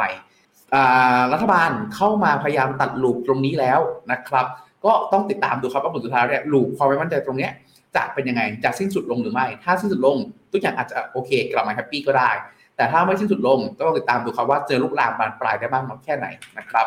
ต่อมาคือสวิตครับผมพูดถึงเมื่อกี้ก็คือ ความสำคัญคือของเขาเป็นธนาคารที่ตอดที่ที่ช่วงนี้ข่าวธนาคารไม่ค่อยไม่ค่อยโอเคเนาะพอเคสวิตมีความเสี่ยงลักษณะนี้เกิดขึ้น ก็เลยคนเลยอาจจะเริ่มมองว่าอาจจะกลายเป็นความเสี่ยงเชิงระบบ หรือ systematic risk หรือความเสี่ยงที่มันพัวพันกันไปมากมากหรือเปล่าทำให้อาจจะกลายเป็นความเสี่ยงที่ดึงทั้งตลาดลงก็ได้ ก็ต้องติดตามดูครับว่าเขาจะถูกดาวเกรดลงหรือไม่ และในส่วนของตัวถ้าเกิดการดาวเกรดขึ้นจะส่งผลต่อเนื่องหรือไม่ผลสุดท้ายแล้วถ้าสมมติฮะไม่ถึง worst case แล้วกันนะถ้าเกิด Credit Suisse ถูก downgrade จริง แต่กลายเป็นว่าไม่ได้ส่งผลกระทบ หรือไม่ได้มีความพัวพันโยงใยกับธนาคารอื่นๆสถาบันอื่นๆเยอะเหมือนในช่วง Lehman Brothers ก็อาจจะไม่มีอะไรก็ได้ก็อาจจะเป็นแค่คนในชีวิตหล่นหล่นเป็นไฮยิวเฉยก็ได้ แต่ทั้งนี้ทั้งนั้นครับ อย่างที่ผมพูดถึงเมื่อกี้ก็คือช่วงเวลาเนี้ยน่าจะเป็นช่วงเวลาที่ดีครับ ที่เรา manage ความเสี่ยงให้เหมาะสมสำหรับท่านไหนฮะที่ มีสัดส่วนการลงทุนในยุโรปเนาะช่วงก่อนหน้านี้เองเนี่ยต้องบอกว่าเราอาจจะได้มีความช่วงเวลาแฮปปี้กับยุโรปสักระยะหนึ่งเนาะเพราะว่าอย่างยุโรปเองนะครับต้องบอกว่านับตั้งแต่ช่วงเดือนตุลาปีที่แล้ว ก็ปรับตัวขึ้นมาค่อนข้างเยอะครับ ปรับตัวขึ้นจากจุดต่ำสุดฮะที่ประมาณ 382 จุด มาทางสูงสุดครับที่ประมาณจุดสูงสุดที่ประมาณ 465 จุด ก็ปรับตัวขึ้นมา 22%ได้ครับ ก่อนจะปรับตัวลงในช่วงประมาณสัปดาห์นี้ฮะลงมาประมาณสัก 6%ถ้าใครที่เข้าในช่วงก่อนหน้านี้ ก็เชื่อว่าน่าจะมีกำไรอยู่ ก็อาจจะมีการเมเนจความเสี่ยงครับ ขายถ้ากำไรบางบางส่วน หรือขายครึ่งหนึ่งหนึ่งในสามหรือยังไงก็ได้ เพื่อซื้อประกันครับว่าถ้าเห็นสวิตถ้าสายเหตุการณ์เมื่อกี้ลูกลามเราจะได้เซฟเราเราได้บางส่วน มีแคสบางส่วนเอาไว้ รอซื้อในจุดที่ถูกกว่านะครับ แต่ถ้ากรณีที่สมมติฮะว่าเขาวิ่งหนีเราไปเลยสต็อกอ่าสต็อกหกร้อยวิ่งไปเลยโดยที่ โดยที่ไม่ได้มีเหตุการณ์อะไรเกิดขึ้น ก็ผมพูดถึงเมื่อกี้ฮะก็คือมันเป็นการเสียโอกาสเล็กน้อยแต่ ได้ในส่วนของตัวความสบายใจเพิ่มเติมขึ้นมาครับ ก็คือได้ในส่วนของตัวโอกาสที่เราจะเซฟดอดาวไปได้ครับผมถ้าอย่างนั้นวันนี้เราเข้าสู่ช่วงตอบคำถามกันเลยดีกว่านะครับ ก็สวัสดีครับคุณกุ๊กไก่ครับ ผมก็วันนี้เป็นท่านผู้ชมท่านแรกเลยนะครับ มาส่งคำถามตั้งแต่ช่วง6โมง52นาทีเดียวนะครับ คุณกุ๊กไก่นะครับ ก็ถามว่าถ้าเฟดยังขึ้นดอกเบี้ยอีก 0.25 ต่อเปอร์เซ็นต์ต่อจะดันให้พี่ดอลลาร์กลับมาแข่งค่าได้อีกไหม แล้วพวกบอลยิวจะดีต่ออีกไหม ช่วงนี้ไม่รู้จะหลบไปไหนดี โดนทุกที่เท่าเทียม ก็อันนี้น้องเลียตอบไหมฮะ หรือให้ผมตอบดีผมตอบก่อนก็ได้ครับ ก็จากจากที่เอ่อกราฟที่โชว์ไว้เมื่อกี้ก็คือตัว CME Fed Watch 2นะครับ ก็จะเห็นว่าเออก็ตลาดเนี่ยก็ยังแบบไม่ได้ price in ไปร้อยเปอร์เซ็นว่าเฟดเฟดเนี่ยจะขึ้นอัตราดอกเบี้ยอีก 0.5%นะครับ แต่ก็มีบางส่วนเนี่ยประมาณเอ่อ40%เนี่ยที่มองว่าเฟดเนี่ยน่าจะคงอัตราดอกเบี้ยนะครับ ก็อย่างรูปนี้ครับก็จากคำถามของคุณทุกไก่นะครับ ถ้าสมมติเฟดขึ้นดัตราดอกเบี้ยอีก 0.25%นะครับผมมองว่ามีโอกาสที่แบบดอลลาร์เนี่ยจะจะแข่งค่าขึ้นนิดเล็กน้อยนะครับ ก็เนื่องมาจากว่าตลาดเนี่ยไม่ได้ price in แบบร้อยเปอร์เซ็นต์นะครับแล้วก็ยิวสารนั้นก็อาจจะเด้งขึ้นได้อีกนิดหนึ่งนะครับ อย่างพี่พีทนะครับพี่พีทมองมองว่ายังไงครับ ถ้าสมมติแบบว่าเฟดขึ้นครับก็จริงจริงส่วนตัวผมมองจริงส่วนตัวผมมองว่าถ้าเฟดขึ้นไปศูนย์สองห้าเปอร์เซ็นต์นะฮะดอลลาร์มีโอกาสดีต่อฮะเพราะว่าหลักๆฮะที่ผมที่ผมคิดอย่างเงี้ยเป็นเพราะว่าก่อนหน้านี้เลยเราได้เห็นภาพครับก็คือเรื่องของตัวการที่ตลาดเองไปคาดหวังว่าเฟดจะขึ้นดอกเบี้ย0.5 แล้วอ่าซึ่งในการขึ้นดอกเบี้ย0.5นะฮะมาจากการที่คุณเจอโรมพาวเวลให้การต่อสภาคองเกรส aggressive เลยว่าจะคุมเงินเฟ้อว่าต้องว่าว่าเศรษฐกิจแข็งแกร่งขึ้นดอกเบี้ยได้ต่อ แล้วพอในกรณีของ SVB ครับ เกิดการเกิดการล้มลงมา สิ่งที่เกิดขึ้นก็คือช่วงเวลานั้นฮะทุกเรียกได้ว่าไงดีฮะต้องบอกว่าสกุลเงินดอลลาร์ครับ ซึ่งธรรมชาติก่อนหน้านี้เลยในช่วงปีที่ผ่านมาครับ เมื่อไหร่ก็ตามที่ risk off ฮะช่วงอ่าเมื่อไหร่ก็ตามที่ list off ดอลลาร์มักจะแข็งเสมอ แต่ครั้งนี้กลายเป็นว่าเป็นภาวะ list off ที่เกิดขึ้น แต่ดอลลาร์อ่อนฮะแล้วแล้วแล้วดอลลาร์อ่อนแล้วถามว่าไปแข่งที่ไหน ไปแข่งที่เยนไปแข่งที่ทองคำซึ่งผมไปดูทองคำอีกฮะ ทองคำนะตรงนี้ไม่ได้เป็นการแข่งขึ้นหรือปรับตัวขึ้นจากการอ่อนค่าของดอลลาร์เดียวด้วย เพราะว่าการปรับตัวขึ้นของดอลลาร์ในช่วงสัปดาห์ที่ผ่านมาครับ เป็นการปรับตัวขึ้นของดอลลาร์ทั้งเมื่อเทียบกับหยวนยูโรปอนบิตคอยดอลลาร์แข่งค่าขึ้นหมดเลยครับณตรงนี้มันสะท้อนว่าก่อนหน้านี้ตลาดไป price in เรื่องการขึ้นดอกเบี้ยเยอะเกินไป แล้วพอ SV เหตุการณ์ SVB เกิดขึ้นปุ๊บเขาก็เลยเอ๊ะ หรือว่าเฟดจะไม่ได้ขึ้น 0.5 แล้ว เพราะฉะนั้นงั้นปรับลงมาหน่อยงั้นปรับลงในสองตัว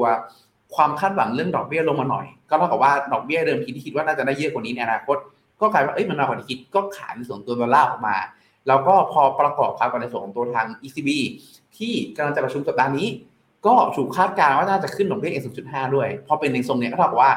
มันเลยทำให้สกุลเงินอื่นนะฮะมีจุดที่มีความน่าสนใจเพิ่มเติมมากขึ้น และถ้าสมมติฮะณตอนนี้ความน่าจะเป็น อยู่ที่น่าจะคงดอกเบี้ยค่อนข้างเยอะ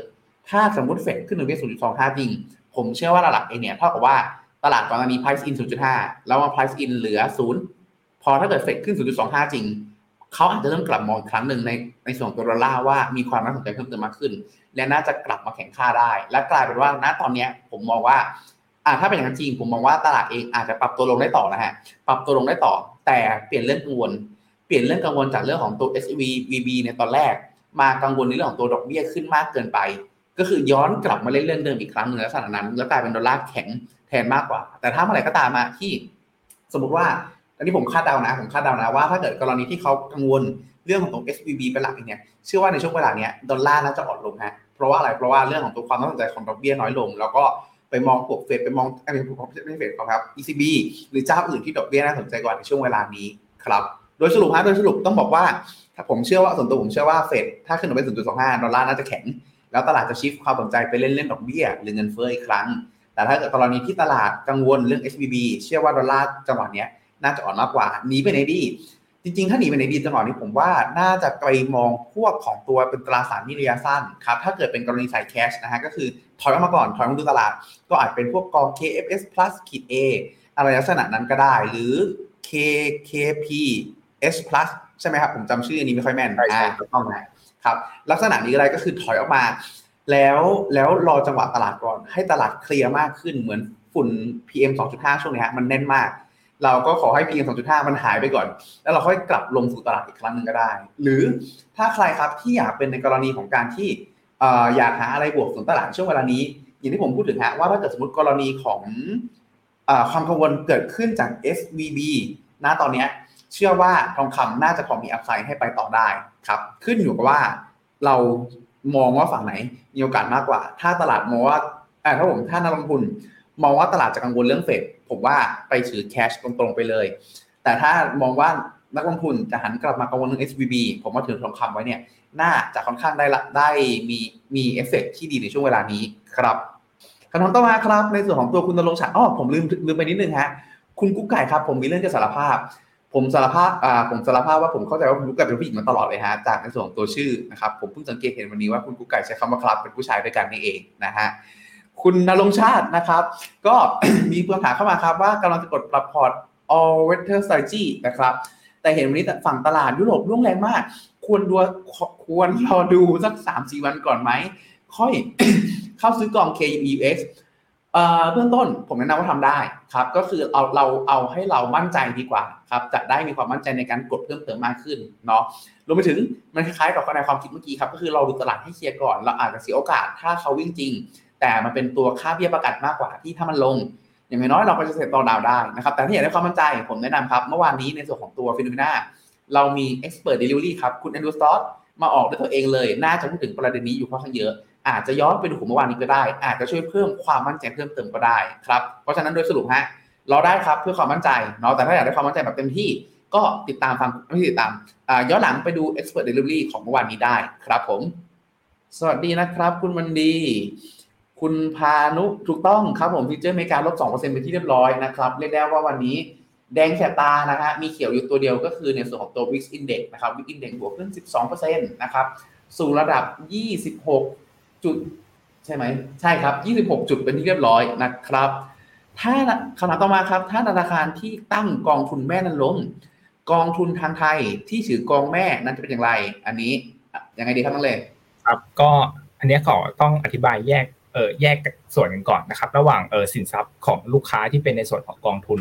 กับสินทรัพย์ของบริษัทนะครับ ก็คือ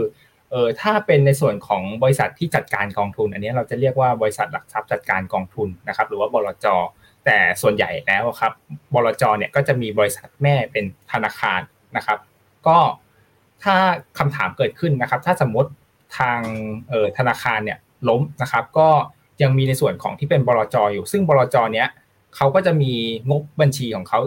อีกเหมือนกันนะครับ ซึ่งงบของเขาเนี่ยเขาก็จะมีสินทรัพย์ที่เป็นในส่วนของพวก อออาคารนะครับ พวกอุปกรณ์สำนักงานอะไรต่างๆนะครับ แต่สินทรัพย์ที่เป็น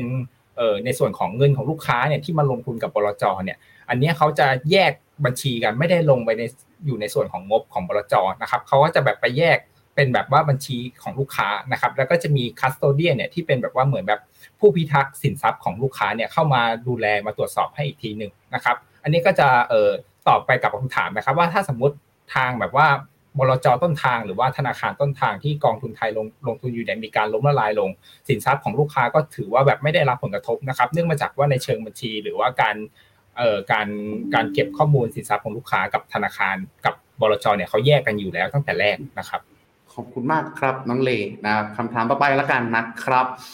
อ๋อเพราะผมเมื่อกี้ลืมสรุปฮะก็เลยสรุปครับธนาคารกับกับบลจแยกกันเนาะในส่วนแรกส่วนที่ 2 ถ้าบลจมีปัญหาผลสุดท้ายแล้วบลจกับกองทุนก็แยกกันอยู่ดีครับ เพราะฉะนั้นเองเนี่ยรวมไปถึงถ้าถ้ากองทุนมีปัญหา ก็มีในส่วนของตัวคัสโตเดียนเข้ามาช่วยดูแลด้วยนะครับ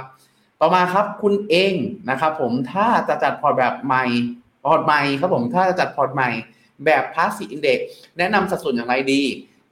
KOS KP Nasdaq SCB CHA SCB UEQ หรือ KEUX อ่าณตรงนี้ครับณตรงนี้สำหรับงั้นเดี๋ยวผมตอบอันนี้ก่อนละกัน ผมอาจจะแนะนำถ้าจำกัดครับแค่หนึ่งสองสามสี่กองนี้ ผมอาจจะแนะนำฮะว่า ในส่วนของตัว KOX เนี่ยอาจจะเป็นสัดส่วนหลักเนาะแล้วก็ในส่วนของตัว EVQ ผมอาจจะแนะนำว่าอาจจะน้อยหน่อยฮะน้อยในลักษณะที่อาจจะสักห้าถึงสิบเปอร์เซ็นต์พอผมไม่มอง ผมมองไม่เยอะกว่านี้เนาะเพราะว่าหลักเองก็คือยุโรปมีความน่ากังวลสูงเนาะทางในเชิงของตัวการเติบโตของเขาที่ค่อนข้างช้าอยู่แล้ว ผมชอบเปรียบเทียบเสมอก็คือยุโรปเป็นคนแค่ติดเตียง คือเขาไม่ตายฮะเขามีความแข็งแกร่งด้านฐานะการเงินสูงมากเขามีเวลที่ดีเขามีโครงสร้างพื้นฐานเขามีแล้วก็โครงสร้างบุคคลที่ดี แต่เขาโตยากเพราะผลสุดท้ายในเรื่องของตัวประชากรเขาสนับสนุนค่อนข้างน้อยไม่สนับสนุนหนุนการเติบโตค่อนข้างน้อยเพราะว่าประชากรเข้าสู่ผู้สูงอายุมากขึ้นเรื่อยๆโตๆแล้วก็อัตราการเกิดน้อยด้วยเนาะรวมไปถึงในเชิงอินโนเวชันก็ไม่ได้มีอะไรที่เป็นลักษณะที่แบบเป็น breakthrough เกิดขึ้นมาใหม่ค่อนข้างนานแล้วนะครับก็เลยมองว่าถือไว้ได้ เพื่อกระจายการลงทุนได้แม้ไม่ชอบ แต่กระจายได้ก็ถือแบบเต็มที่ทั้งห้าถึงสิบเปอร์เซ็นต์พอ s b CHA เป็นจีนแผ่นดินใหญ่จริงผมก็มีมุมมองที่ค่อนข้างบวกในกับส่วนของตัวจีนที่เป็นแผ่นดินใหญ่เนาะแต่ว่าจีนก็คือยังมีความเป็นจีนอยู่ฮะก็คือมีความที่ไม่แน่นอนค่อนข้างสูงเนาะเมื่อไหร่ก็ตามที่ถ้ารัฐบาลมีการเปลี่ยนท่าทีก็กดดันตลาดได้ ในที่นี้ผมก็เลยอาจจะแนะนำว่าแต่เนื่องจากว่าเป็นเขาเป็นประเทศขนาดใหญ่แล้วก็มีศักยภาพการเติบโตสูง ผมเลยอาจจะให้เลนจ์เป็นระยะกว้างขึ้นมานิดหนึ่งก็คือตั้งแต่ 5 ถึง 25 ประมาณนี้ไม่ควรเกินนี้ฮะเพราะว่าถ้ากรณี reverse case ก็คือเกิดจีนอยู่ดีๆเขากลับลำควบคุมเข้มข้นอีก อาจจะสร้าง damage ให้พอร์ตได้ค่อนข้างสูงครับผมก็เลยแนะนำว่า 5 ถึง 25 เนาะ KKP Nasdaq กับ KOX อันนี้ต้องบอกว่าผมอาจจะให้ KOX เป็นหลักนะเพราะว่าเป็น global ก็คือถึงแม้เขาจะมีสัดส่วนของตัวอเมริกาอยู่เยอะมียุโรปบางส่วนลักษณะนี้ด้วยนะครับ เพราะฉะนั้นเนี่ยถ้าเกิดอนาคตครับสมมติจับพลัดจับผลู ยุโรปโตดีกว่าคาด เอเชียโตดีกว่าคาด ญี่ปุ่นโตดีกว่าคาดผลสุดท้ายเนี่ยไอ้การที่โตดีกว่าคาดทั้งหลายเหล่านี้มันจะถูกนำมาใส่ตัวอินเด็กฟันลักษณะนี้เพิ่มเติมเข้าไป เราก็อาจจะไม่ได้ซื้อในไม้แรกที่เขาโตได้ได้ดีกว่าคาด แต่ในน้อยเองเนี่ยถ้าเขาโตดีกว่าคาดเนี้ยยาว เราก็จะได้ซื้อเขาอยู่ดี ก็เลยแนะนำอาจจะเป็น KOX สักสามสักสี่สิบถึงห้าสิบเปอร์เซ็นต์ KKP Nasdaq กับ SCB CHA ผมอาจจะแนะนำสักไม่เกินยี่สิบถึงยี่ห้าเปอร์เซ็นต์ประมาณนี้ SCB EQ ผมอาจจะแนะนำสัก5ถึง10%เฉยๆแต่ถ้าเกิดตรงนี้ผมแนะนำฮะผมอาจจะนั้นอันนี้ไม่มั่นใจว่าเป็น DCA หรือเปล่าเนาะถ้าเป็น DCA อาจจะเป็นทรงนี้ก็ได้ ถ้าจำกัดอยู่แค่ 4 กองนี้นะครับแต่ถ้าเป็นขอเงินก้อน แนะนำฮะกระจายสินทรัพย์อื่นบางส่วนเนาะจะได้ลดความผันผวนลงมาเพราะถ้าเป็นเงินก้อนเนี่ยลงหุ้น pure ร้อยเปอร์เซ็นต์ครับบางทีตลาดหุ้นลงแรงลงแรงๆ แล้วมันใจหายครับผมน้องเลว่าไงบ้างครับ ครับสำหรับผมนะผมอยากให้แบบเพิ่มอีกกองหนึ่งเข้าไปดีกว่านะครับก็อาจจะเป็นกองแบบ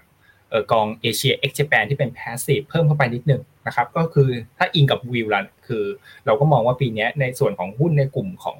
EM โดยเฉพาะเอเชียเนี่ยก็ก็น่าจะค่อนข้างดีนะครับก็อยากให้เพิ่มในส่วนนี้เข้ามานิดนึงนะครับถ้าอย่างกองที่อ่าเอเชียเอ็กซ์แปนเนาะก็อาจจะเป็นตัว Tisco AP ก็ได้นะครับโอเคคำถามต่อมาครับ KTWEQ KT 50น่าซื้อไหมครับตอนนี้ KT A share คิดว่าลงยังไง ก็ไม่น่าจะเกิดนิวโลไหมครับ จีนมาดีขนาดนี้เดี๋ยวน้องน้องเล่ก่อนเลยครับผม ได้ครับก็สำหรับเตัวแรกก่อนนะครับ ก็คือตัวตัวหุ้นไทยนะครับ ก็อันนี้คือเบื้องต้นเนี่ยเราก็เคยมีการทำตัวสไลด์สไลด์อนาลิซิสไปนะครับ ก็คือเราก็มองว่าในช่วงที่แบบว่ามันประเทศไทยเนี่ยจะมีการเลือกตั้งเกิดขึ้นนะครับ ช่วงนั้นเนี่ยมันมักจะแบบมีเอ่อ election rally นะครับ ก็ ในช่วงที่จังหวะมันผันผวนอย่างเงี้ยครับหรือว่าแบบปรับตัวลดลงมาแรงๆเนี่ยปัจจุบันนี้เองเนี่ยก็ถือว่าอาจจะเข้าแบบหาจังหวะเข้าไปเก็บได้นิดนึงนะครับแล้วอาจจะหาจังหวะค่อยทยอยขายออกมาหลังจากที่มันเกิด election เออ election rally ก็ได้นะครับ แต่ในส่วนของตัวเอ่อตัว A share นะครับ อันนี้เราก็มองว่าก็ค่อนข้างมีมุมมองเชิงบวกอยู่ แล้วก็คิดว่าน่าจะค่อนข้างมีดาวไซด์ค่อนข้างจำกัดกว่าในส่วนของหุ้นสหรัฐ นะครับก็เนื่องมาจากว่าถ้าเป็นตัว A share เนี่ยเรามองว่าผลกระทบในส่วนของ US recession หรือนะครับหรือว่าตัว SVB เนี่ยน่าจะอยู่ในระดับที่ค่อนข้างจำกัดมากกว่านะครับ แต่ก็จะโดนเออปัจจัยลบในเชิงในในทางอ้อมเนี่ยเข้ามากระทบในเชิงของ sentiment ภาพรวมตลาดมากกว่านะครับให้ปรับตัวลงนะครับ แต่ถ้าเป็นในเชิงของปัจจัยพื้นฐานเองเนี่ยหรือว่าผลประกอบการของบริษัทในหุ้นจีนเอเชียเนี่ยเรามองว่าน่าจะแบบ ไม่ได้รับผลกระทบสักเท่าไหร่นะครับสำหรับประเด็นนี้นะครับ แต่ก็อาจจะโดนผลกระทบทางอ้อมนิดนึงนะครับ ถ้าสมมติเกิด recession เกิดขึ้นเนี่ยก็เนื่องมาจากว่าเออจีนเนี่ยก็เป็นประเทศหนึ่งนะครับที่เป็นประเทศที่แบบว่าใน GDP ของจีนนะครับ ก็จะมีส่วนหนึ่งที่เป็นส่วนที่เกี่ยวข้องกับการนำเข้าส่งออกนะครับ ก็อาจจะได้รับผลกระทบในส่วนนั้นไปนะครับ ที่เกี่ยวข้องกับเทรดเอ่อการค้าระหว่างประเทศนะครับ แต่ถ้าไปดูในส่วนของเศรษฐกิจจีนนะครับ ก็ส่วนใหญ่แล้วเองเนี่ยก็จะอยู่ว่าเอ่อ ภาคการบริโภคของจีนนะครับก็ถือว่าแบบเป็นส่วนใหญ่ของ GDP จีนนะครับสำหรับตัวเอ่อ WEQ อันนี้เป็นเป็น World Equity ใช่ไหมครับพี่พีทครับผม Equity ก็อันนี้ก็อาจจะรอไปก่อนนิดนึงนะครับ ก็ถ้าเป็น World Equity เนี่ยส่วนใหญ่ก็จะไปกระจุกอยู่ในตัวเออหุ้นสหรัฐนะครับ แล้วก็หุ้นยุโรปเองเนี่ยซึ่งตอนนี้เราก็เห็นภาพนะครับ ว่ามันก็ยังค่อนข้างมีเซนติเมนต์ลบอยู่นะครับ อาจจะรออีกนิดนึงนะครับ แล้วค่อยค่อยเข้าไปซื้อดีกว่าครับ ครับก็คล้ายๆกันครับ ก็หลักๆก็อาอาจใช้มุมมองน้องเลเมื่อกี้ได้เลยเนาะแต่ว่าฝั่งเอเชียเองผมอาจจะค่อนข้างบวกนิดนึงเนาะก็คือที่แจ้งว่า ปีนี้ผมค่อนข้างเรียกว่าดี เชื่อแหละว่าทางการจีนไม่กลับลำถ้าถ้าไม่กลับลำเนี่ยผลสุดท้ายแล้วถ้าตัวเลขเศรษฐกิจเอง อยู่ในจุดที่โตน้อยกว่าเขาคาดน่าจะมีมาตรการกระตุ้นออกมาแต่ล่าสุดเอง แต่ผลสุดท้ายเนี่ยอาจจะไม่ได้กระตุ้นแหลกที่คิดเพราะว่าล่าสุดเองในสองตัวคุณหลี่เฉียงเขาพูดถึงว่าประชาชนทั่วไปไม่ได้ดู GDP ทุกวัน แต่เขา ใช้จ่ายทุกวันมีคุณภาพชีวิตใช้ชีวิตทุกวัน เพราะฉะนั้นเองเนี่ยเขาจะหันไปหนุนเรื่องของตัวคุณภาพชีวิตให้ดีขึ้นมากกว่า ตรงนี้ต้องตีความกันต่อไปฮะว่าไอ้คำว่าหนุนคุณภาพชีวิตนะตรงเนี้ยมันเป็นยังไงบ้าง มีมาตรการลักษณะไหนมาบ้าง ถ้าอยู่ในจุดที่เป็นมาตรการที่กึ่งๆ ออกมาแล้วเป็นกระตุ้นเศรษฐกิจด้วย กระตุ้นในเรื่องของตัวความเท่าเทียมด้วยนะตรงเนี้ยผมก็เชื่อว่าน่าจะมีเซนเมนต์เชิงบวกได้บ้าง แต่ถ้าเกิดมุมมองที่เขาบอกว่าหนุนเรื่องของคุณภาพชีวิต แล้วบังเอิญเป็นนโยบายที่กลับมาคุมเข้มงวดในบาง sector อีกครั้งนึงเนี่ยก็อาจจะเป็นไปได้ครับที่อาจจะทำ new low แต่ผมเชื่อว่าน่าจะไม่ออกมารูปแบบนั้น น่าจะออกมาเป็นกึ่งๆกระตุ้นเศรษฐกิจกึ่งกึ่งเน้นความเท่าเทียมจะมากกว่า เพราะฉะนั้นปีนี้มีโอกาสครับค่อนข้างต่ำที่ KT-Ashares จะทำ new low เชื่อว่าปีนี้น่าจะเป็นบวกได้ครับผม คุณลักซ์ห้าห้านะครับ อันนี้อันนี้ครับลิ้นพันกันฮะ ตัวนี้เมื่อกี้ทางคุณเล่ตอบคำถามไปแล้วนอนเรื่องของตัวบลจแล้วก็ตัวธนาคารนะครับ ก็คือแยกจากกันว่าง่าย ๆนะครับวีคุณวีวินวิบลอนะครับ ก็หลักๆเคสดีซื้อถั่วได้หรือยังตรงนี้ผมอาจจะแนะนำฮะว่ารอรออย่างน้อยเลย รอฝุ่น PM 2.5 รอตัวตัวสถานการณ์สามสามสถานการณ์เสี่ยงเมื่อกี้ครับให้ขี้คายลงก่อนรวมไปถึงรอสถานการณ์ดอกเบี้ยให้ชัดเจนก่อน แล้วค่อยซื้อถั่วดีกว่านะครับ จังหวะนี้ยังไม่ค่อยแนะนำนะครับ งั้นเดี๋ยวไปต่อกันเลยแล้วกันนะครับ เพิ่งเห็นนาฬิกาครับว่าทุ่ม52แล้ว ทอยังขึ้นได้อีกไหม อันนี้ ผมขออนุญาตละกันเนาะก็มองว่าราคาเองถ้าย้อนกลับไปตอนต้นฮะถ้ากังวล SBB ผมว่าทองวิ่งได้ แต่ถ้าเฟดขึ้นดอกเบี้ย 0.25 0.75 ทองน่าจะถูกกดดัน อะน้องเลกันบ้างครับ คุณวีวินวิบรอ ผมตอบคำถามน้องคุณวีวินวิบรอมาหลายรอบละให้ลองให้น้องเลดูบ้างว่ามวลน้ำมันน้องเลมองยังไงบ้างครับ ช่วงนี้ ครับ ก็คือ ผมมองว่าถ้าสมมติเกิดประเด็นที่ที่เกี่ยวข้องกับ recession หรือว่าอะไรก็ตามที่มันเกิดขึ้น และทำให้ภาพรวมตลาดเนี่ยมันมันมีความผันผวนนะครับผมว่าน้ำมันเนี่ยก็เป็นสินทรัพย์หนึ่งที่น่าจะได้รับ sentiment เชิงลบไปด้วยนะครับ ก็ถ้ามีอยู่ให้ทำอย่างไรนะครับ ผมมองว่ามันก็ถือว่าแบบเป็นตอนนี้มันก็เหมือนแบบเป็นสินทรัพย์เสี่ยงชนิดหนึ่งนะครับ ที่ค่อนข้างเคลื่อนไหวไปกับทิศทางเศรษฐกิจนะครับ หรือว่า sentiment ตลาดถ้ามีอยู่ก็อาจจะแนะนำลดลดลงมานิดนึงก่อนก็ได้นะครับ อ๋อลืมประมาณนะครับ ต่อมานะครับฟัง VS ออกก่อนดีกว่าไหมก็โดยทั่วไปครับ ผมแนะนำฮะผมแนะนำว่า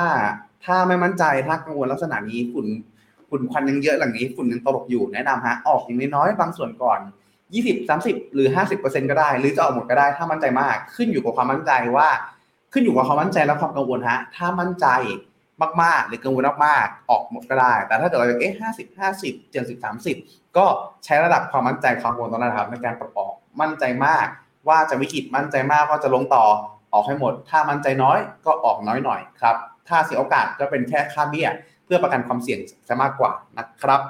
คุณอโลฮาอาราโฮนะครับ มาเลยถือลองพูดอยู่ยินดีด้วยนะครับ เป็นผู้โชคดีนะฮะในของในส่วนของตัวตลาดช่วงเวลานี้ต้องบอกว่าส่วนใหญ่ทุกท่านทุกท่านนะฮะบ่นกันหมดเลยแต่คุณอโลฮาดีใจเนาะถือว่า ถือว่า happy ครับในส่วนของตัวการลงทุนและได้กำไรนะครับ ถ้าอยากกระจายความเสี่ยงแนะนำกองทุนไหนดี หลักๆ ครับ ผมอาจจะแนะนำเป็น SCB Gold Hedge เนาะเป็นตัวกองทุนทองคำที่ค่าธรรมเนียมที่เราเช็คยังถูกสุดณจังหวะนี้นะครับ น้องเลเลือกคำถามในนี้ครับผม ครับผมก็อันนี้เขาตอบนี่คำถามอะเชิญเลยครับครับ ก็ผมผมก็ชอบในส่วนของตราสารหนี้อยู่นะครับ ก็ปัจจุบันนี้เองก็ยูอ่ายูอเมริกาเนี่ยก็อยู่ในอันดับที่สูงก็อาจจะแนะนำไปอีกตัวหนึ่งนะครับ ก็เป็นยูจิสเป็นกองที่ลงทุนในตราสารหนี้แบบแอคทีฟคำถามต่อไปได้เลยครับ กอง KUFA ยังถือต่อได้ไหมนะครับ จริงๆต้องบอกว่าอันเนี้ยอยู่ในจุดที่ต้องบอกว่าถ้าถ้าเราแนะนำจริง เราอยู่ในจุดที่แนะนำในเนความเสี่ยงค่อนข้างสูงนะครับเพราะว่า KSA เป็นกองที่เป็นหุ้นโกลด์เนาะถูกกดดันมาอย่างยาวนาน แล้วก็จังหวะนี้เองถูกกดดันเรื่องของตัว SBB รวมถึง เอ่อเฟดด้วยนะครับ ก็ถ้ากังวลมากผมแนะนำเป็นในเรื่องของตัวการปรับออกคล้ายๆ กับตัวเมื่อกี้เลยนะครับอ่าในช่วงนี้ครับช่วงเวลานี้ที่ต้องบอกว่ามองว่าทาง FINNOMENA เองเรามองว่าผลสุดท้ายเนี่ยปัจจัยเสี่ยงค่อนข้างรุมเร้า แล้วพอรุมเร้ามากๆเนี่ยมีโอกาสลงต่อ ก็อาจจะอย่างน้อยที่สุด อาจจะเป็นการ short ครับ short against port คือขายจังหวะนี้ แล้วรอไปซื้อจุดที่ต่ำกว่าก็ได้ ถ้าเราชอบกองนี้เป็นพิเศษ แต่ถ้าไม่ชอบก็ขายแล้วรอเปลี่ยนม้าขี่ในช่วงเวลาที่อ่อสถานการณ์คลี่คลายมากขึ้นก็สามารถทำได้นะครับ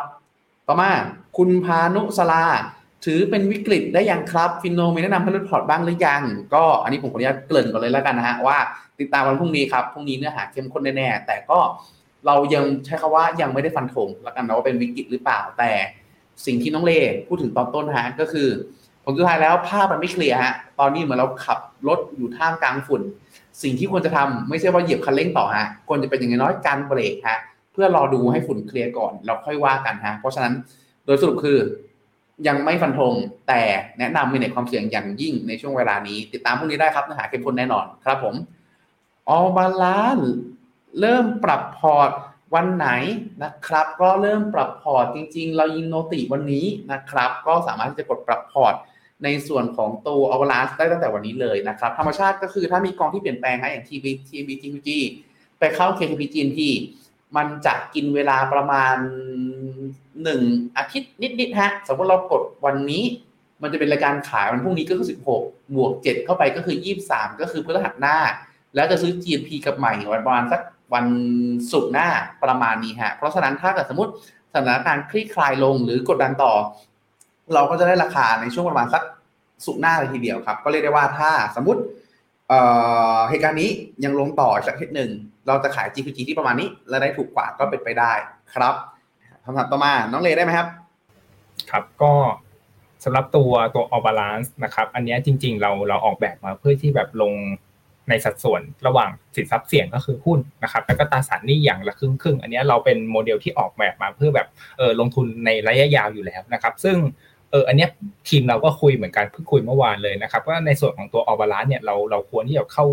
เข้าไปยุ่งในส่วนของการออกแบบที่เราออกแบบไว้ตั้งแต่แรกหรือเปล่านะครับ ก็คือเราอาจจะมีการลดสินทรัพย์เสี่ยงแบบลงมา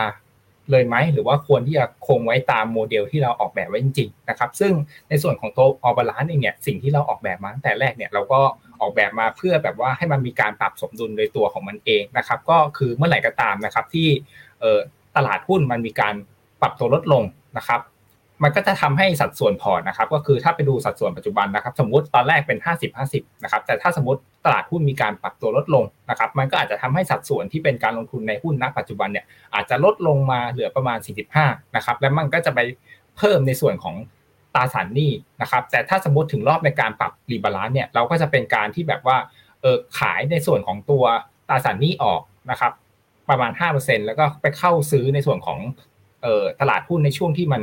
ตลาดหุ้นมันตกนะครับ อันนี้มันก็เหมือนแบบเป็นการปรับสมดุลในตัวของเขาเองนะครับ แต่อีกในกรณีหนึ่งกลับกันนะครับ คือถ้าสมมติตลาดหุ้นมีการปรับตัวเพิ่มขึ้นสมมติในสัดส่วนเมื่อกี้ห้าสิบห้าสิบนะครับ ถ้าสมมติหุ้นปรับตัวเพิ่มขึ้น สัดส่วนของหุ้นในพอร์ตเนี่ยอาจจะกลายเป็นห้าสิบห้านะครับ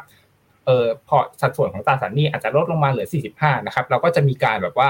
ขายทำกำไรนะครับ เมื่อถึงรอบในการ rebalance นะครับ ก็อาจจะปรับ ลดสัดส่วนหุ้นลงมาเหลือ 50นะครับก็ลดลงมา5นะครับแล้วก็ไปเพิ่มในส่วนของตราสารหนี้นะครับอันนี้ก็เป็นเหมือนแบบว่าการปรับสมดุลในตัว model port ที่เราได้วางไว้ตั้งแต่แรกนะครับ อันนี้เราก็คุยกันเมื่อวานนะครับ ว่าตัวของ All Balance เนี่ยเราเราไม่ไม่ขอไปยุ่งในส่วนของตรงนี้ดีกว่าเราให้พอร์ตเขาปรับสมดุลของตัวเขาเองดีกว่าครับครับคือต้องบอกว่ามีในส่วนของมันเป็น model port เนาะที่เกิดขึ้นจากเวลเลนโมเดลฮะซึ่งมันจะมีความเป็นการเป็น rule-based มีความเป็น พอร์ตที่เป็น balance อยู่ตลอดเวลา เพราะฉะนั้นเนี่ยครับต้องบอกว่าธรรมชาติคือถ้าลงขอลงน้อยกว่าเพราะเป็นหุ้นผสมกับตราสารหนี้เนาะถ้าขึ้นก็ขอขึ้นน้อยกว่า ก็คือเป็นการคุมความเสี่ยงนะตรงนี้เอาไว้นะครับรวมไปถึงการที่เราไม่ไม่ไม่ไม่ไปแทรกแซงแล้วเกินขอบเขตของเขาก็คือหุ้น 45ถึง55นะครับเป็นสิ่งที่ดีนะครับเพราะสุดท้ายแล้ว สิ่งที่ผมพูดถึงประจำฮะก็คือfund manager หรือผู้แนะนำทุกคนครับไม่มีใครถูกร้อยเปอร์เซ็นต์ต่อเวลา ถ้าสมมติฮะณครั้งนี้ FINNOMENA แนะนำว่าเอ้ยลดความเสี่ยงนะ แล้วปรากฏว่าพลาดฮะสิ่งที่เกิดขึ้นคือตลาดวิ่งหนีเราไปเลย พอร์ตอย่าง All Balance นี่แหละครับ ที่มีวิวของทางทีมงานเข้าไปแทรกแซงน้อยที่สุด ก็จะวิ่งไปได้ดีครับเรียกได้ว่ามันลดความเสี่ยงในเรื่องของตัวอ่า financial risk หรือความเสี่ยงจากผู้แนะนำได้ เพราะฉะนั้นครับโดยสรุปก็คือมีการพิจารณาถึงครับ แต่ผลสุดท้ายแล้วเนี่ยสิ่งที่เกิดขึ้นคือก่อนหน้านี้เราเราลดความเสี่ยงลงมาละก็คือหุ้นลดลงมาเหลือ 45%ปัจจุบัน น้ำหนักสัดส่วนหุ้นอยู่ที่ประมาณ 50%ก็อยู่ในจุดที่ถือว่า balance ของมาละ ก็เลยเป็นที่มาครับที่ครั้งนี้มีการถูกพูดถึง แต่ผลสุดท้ายแล้วเรายังอยากให้มีการให้พอร์ตเองเนี่ยเป็นไปตามเชิง rule-based หรือในส่วนของตัวลักษณะจุดประสงค์หลักของพอร์ตมากกว่าครับคุณคุณาทิพย์ยังสามารถกดได้เลยนะครับ ก็สามารถกดวันพรุ่งนี้ได้เลยนะครับ แต่อย่างที่ผมพูดถึงก่อนหน้านี้ครับว่า ถ้าในกรณีที่สมมติฮะ ไม่มั่นใจจริง ๆ กังวลจริง ผมว่า delay ออกไปนิดนึงก็ได้ คือผมใช้คำว่า delay เนาะ คือไม่ใช่ว่าไม่กดเลย แค่ delay ออกไปสักสองสามวัน เพื่อสถานการณ์เคลียร์ขึ้น แล้วค่อยกดปรับพอร์ตหลังจากนั้นก็ได้ ให้สถานการณ์เคลียร์ก่อนก็สามารถทำได้นะครับวีวินวิบลอนะครับ มุมมองของค่าเงินเยน อันนี้ไม่มั่นใจว่าเป็นค่าเงินเยนเทียบกับในส่วนของตัวปอกไม่ใช่บาทปอนบาทหรือดอลลาร์นะครับ อันนี้น้องเล่พอมีวิวสองนี้ไหมครับ ก็ ให้เป็นแบบเออเยนบาทละกันครับ ก็ผมก็มีมีอยู่เหมือนกันนะครับ มีมีซื้อเก็บเงินเยนไว้ก็คือ ตอนแรกเนี่ยก็คาดหวังว่าแบบ BOJ เนี่ยน่าจะกลับทิศเป็นฮอกควิดเนอะแต่ในช่วงที่ผ่านมาเนี่ยเออ BOJ เขาแบบไม่ได้ส่งสัญญาณแบบอะไรที่แบบในเชิงฮอกควิดเลยนะครับ ก็เลยทำให้เยนกับบาทเนี่ยมันค่อนข้างทรงตัวนะครับ อันนี้ผมก็มองว่าถ้าสมมติเออสถานการณ์เกิดขึ้นอย่างนี้ต่อไป แล้วก็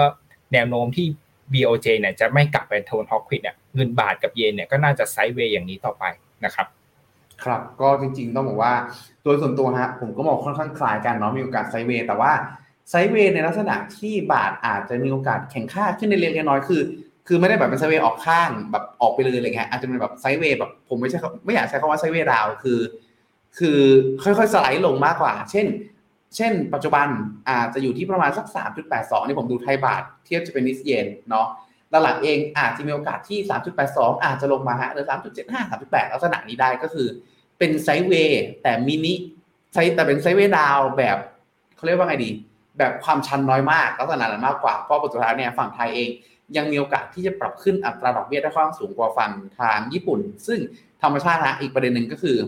ฝั่งถ้าเทียบกันฮะอยากระหว่างในส่วนตัวยุโรปอยุโรป ถ้าเทียบกันระหว่างญี่ปุ่นกับไทยสองประเทศไหนมีความสัมพันธ์ในเชิงเศรษฐกิจกับยุโรปมากกว่ากัน ญี่ปุ่นจะมีความสัมพันธ์มากกว่าครับ เพราะฉะนั้นเนี่ยถ้าเกิดในกรณีที่ความกังวลเรื่องของตัว Credit Suisse เกิดขึ้น ญี่ปุ่นมีโอกาสที่จะรับเอฟเฟกเชิงลบมากกว่า ก็เลยมองว่าตรงนี้ไทยมีโอกาสที่จะแข่งข้ามากขึ้นอีกนิดหนึ่งครับ แต่ไม่ถึงขั้นที่รุนแรงมาก เพราะว่าหลักก็คือผลสุดท้ายแล้วเนี่ยยังคงไม่มั่นใจครับว่าเรื่องของตัวเครดิตสวิตว่าจะลุกลามไปมากน้อยแค่ไหน แต่ถ้าเกิดลุกลามมากแรงๆเนี่ยเชื่อว่าเยน มีโอกาสจะอยู่ในจุดที่อ่อนค่าไม่ได้กำบังได้มากกว่าครับ โอเค KFH Care อ่าทางนี้ถ้าให้พูดถ้าให้พูดถ้าให้คำตอบแบบนี้เลยนะครับ ต้องบอกว่าหลักๆเองก็คือถูกต้องฮะเพราะว่าในส่วนตัว KFH Care เองเนี่ยเขาเป็นกองที่เป็นกองหุ้นลงทุนสหรัฐเนาะจุดสำคัญของเขาคือเขาเป็นเขาเป็นหุ้น defensive ฮะความหุ้น defensive ต้องบอกว่าถ้ากรณี best case best case คือดีที่สุดเขาบวกสวนได้ แต่ถ้ากรณีธรรมดาที่เราคาดหวังจากเขาครับ ก็คือตลาดลงขอเขาลงน้อยกว่า ซึ่งที่ผ่านมา KFH Care ต้องบอกว่าเขามีทั้งช่วงเวลาที่สามารถทำได้แล้วก็ทำไม่ได้ แต่บังเอิญว่าช่วงสักประมาณสักเดือนกว่าที่ผ่านมาเองเนี่ยเขาอยู่ในจุดที่ปรับตัวลงพอๆกับตลาดเลยเนาะแต่ก่อนหน้านี้เขาทำได้ดีนะครับ ก็เลยเป็นที่แต่ถ้าดูในภาพรวมฮะก็คือยังทำหน้าที่ได้อยู่ เพียงแค่ว่าธรรมชาตินะมันมีช่วงเวลาที่ outperform แล้วก็ underperform แต่ว่าเดือนกว่าที่ผ่านมาเนี่ย underperform เล็กน้อยเท่านั้นเองนะครับแต่ทำไมเรายังไม่ถือ เป็นเพราะว่าก่อนหน้านี้เรามองว่าเป็นเรื่องของการที่ตลาดปรับตัวลง แต่ปรับตัวลงแล้วเนี่ยมีโอกาสจะฟื้นขึ้นได้จากความไม่แน่นอนของเรื่องอัตราเงินเฟ้อที่อาจจะชะลอลงเร็วกว่าคาด ส่งผลให้เฟดหยุดขึ้นดอกเบี้ยเร็วกว่าคาดก็ได้ เรายังอยากมีสัดส่วนในหุ้นฮะไม่อยากให้พอร์ตเราเป็นศูนย์ตลอดเวลาอาหุ้นเป็นศูนย์เพราะฉะนั้นเนี่ยเราขออะไรที่ลงน้อยกว่า แล้วถ้ากรณีที่ตลาดกลับมาดี ขอให้ฟื้นกลับมาได้เร็วกว่า มันดีมากพอที่จะทำให้ พอร์ตตรงนี้ไม่พลาดโอกาสในลักษณะนั้นครับ แต่ถ้าเกิดสมมติฮะถ้าเกิดสมมติในอนาคตที่เรามองว่า เอ้ย มันไม่ใช่เรื่องของการที่ค่อยๆลงค่อยๆลงแล้ว ไม่ได้เป็นเรื่องของ sideway down ในช่วงก่อนหน้านี้แล้ว ถ้าเป็นกรณีที่มองเป็นวิกฤตเองเนี่ย ก็ต้องบอกว่าก็อาจจะเป็นไปได้ครับ ที่เราอาจจะมีการแนะนำปรับในส่วนของตัว KFH Care หรือหุ้นที่เป็น defensive ออกก็ได้ ขึ้นอยู่กับมุมมองในช่วงเวลานั้นครับว่ามันแย่มากแค่ไหน ถ้าในกรณีที่สมมติก่อนหน้านี้สเกลศูนย์ถึงลบสิบฮะลบสิบคือแย่สุดเลย ก่อนหน้านี้อาจจะอยู่แบบลบสี่ลบห้าอะไรประมาณนี้ก็คือแย่แหละ แต่อยู่ในจุดที่มันยังพอมีลุ้น แต่ถ้าเกิดสมมติเมื่อไหร่ก็ตามที่เรารู้สึกว่าเป็นลบเจ็ดลบเก้าลบสิบเมื่อไหร่ ก็อาจจะมีการแนะนำปรับก็ได้นะครับ ต่อมาลองเลเลยเลยครับผม MEGA 10 มีการเปลี่ยนหุ้นไหมครับ ถ้าเปลี่ยนหุ้นเปลี่ยนทุกกี่เดือนครับผมครับก็หลักๆนะครับกองนี้ก็ออกแบบมาเพื่อจะ rebalance ทุก ๆ 1 ปีนะครับก็ รอบในการ rebalance ของกองเนี้ยครับคือเขาจะต้องรอแบบว่าหน่วยงานที่ประกาศ top brand ออกมาก่อนนะครับ ซึ่งเขาจะประกาศในช่วงกลางปีของทุกๆปีนะครับ ก็ปีละหนึ่งครั้งนะครับ ก็รอติดตามนะครับครับครับผมก็วันนี้อาเชิญอาเชิญนะครับผมเรียบร้อยใช่ไหมก็เรียบร้อยครับ โอเค วันนี้ก็เรียกได้ว่าครบถ้วนนะครับต่อคำถามทุกท่านนะครับเหนืออื่นใดนะครับ อย่างที่เราพูดถึงแล้วก็ย้ำกันเสมอฮะว่า ช่วงเวลานี้เป็นช่วงเวลาแห่งความผันผวน เราเป็นช่วงเวลาแห่งความไม่แน่นอน ย้ำนะฮะว่าการเมเนจความเสี่ยงเพื่อให้เราอยู่กับตลาดไปได้อย่างยาวนาน มันเพิ่มโอกาสการรอด และแน่นอนครับการเพิ่มโอกาสการรอดมันหมายถึงเพิ่มโอกาสการได้ผลตอบแทนที่ดีด้วย เพราะฉะนั้นครับเมเนจความเสี่ยงกันดีๆครับในช่วงเวลานี้เชื่อว่าถ้าเราอยู่กับตลาดได้นานพอผลสุดท้ายมันจะ pay off หรือสร้างผลตอบแทนให้เราได้ แต่ถ้าเราอยู่จุดที่ ไม่ได้มีในความเสี่ยงเข้ามาลงทุน เสร็จแล้ว loss ปุ๊บแล้วเราจะออกตลาดตลาดไปเลย สิ่งที่เกิดขึ้นก็คือ loss แล้ว loss เลยและคืนได้ยากครับ เพราะฉะนั้นช่วงนี้ต้องบอกว่าเอาใจช่วยครับพอร์ตผมเอง ก็ติดลบเช่นเดียวกันเนาะเพียงแต่ว่าอาจจะลบเยอะลบน้อยหน่อยเท่านั้นเอง เพียงแต่ว่าสำคัญคือ เรายังเชื่อในหลักการการลงทุนที่ว่าระยะยาวเราเนี่ยผลตอบแทนมันสร้างขึ้นมาได้ แค่เราอยู่รอดกับมันได้อ่าแค่เราอยู่กับแค่เราอยู่รอดอยู่กับมันให้นานพอนะครับ วันนี้ ก็เดี๋ยวยังไงน้องผมกับน้องเลต้องขออนุญาตลาไปก่อนนะครับพบกันใหม่สัปดาห์หน้านะครับ สัปดาห์หน้าน่าจะเป็น 3 คนมีคุณกระแตครั้งหนึ่งนะครับ วันนี้สวัสดีครับ ครับ สวัสดีครับ ในโลกของการลงทุนทุกคนเปรียบเสมือนนักเดินทาง คุณหลักเป็นนักเดินทางสายไหน มีเงินแต่ไม่มีเวลา เลยไม่รู้ว่าจะเริ่มต้นเส้นทางสายการลงทุนยังไง วันนี้มีคำตอบกับ p h e n o m e n a Exclusive บริการที่ปรึกษาการเงินส่วนตัว ที่พร้อมช่วยให้นักลงทุนทุกคนไปถึงเป้าหมายการลงทุน สนใจสมัครที่ fino.me/finomina-exclusive หรือ line@finomina.port คำเตือนผู้ลงทุนควรทำความเข้าใจลักษณะสินค้าเงื่อนไขผลตอบแทน และความเสี่ยงก่อนตัดสินใจลงทุน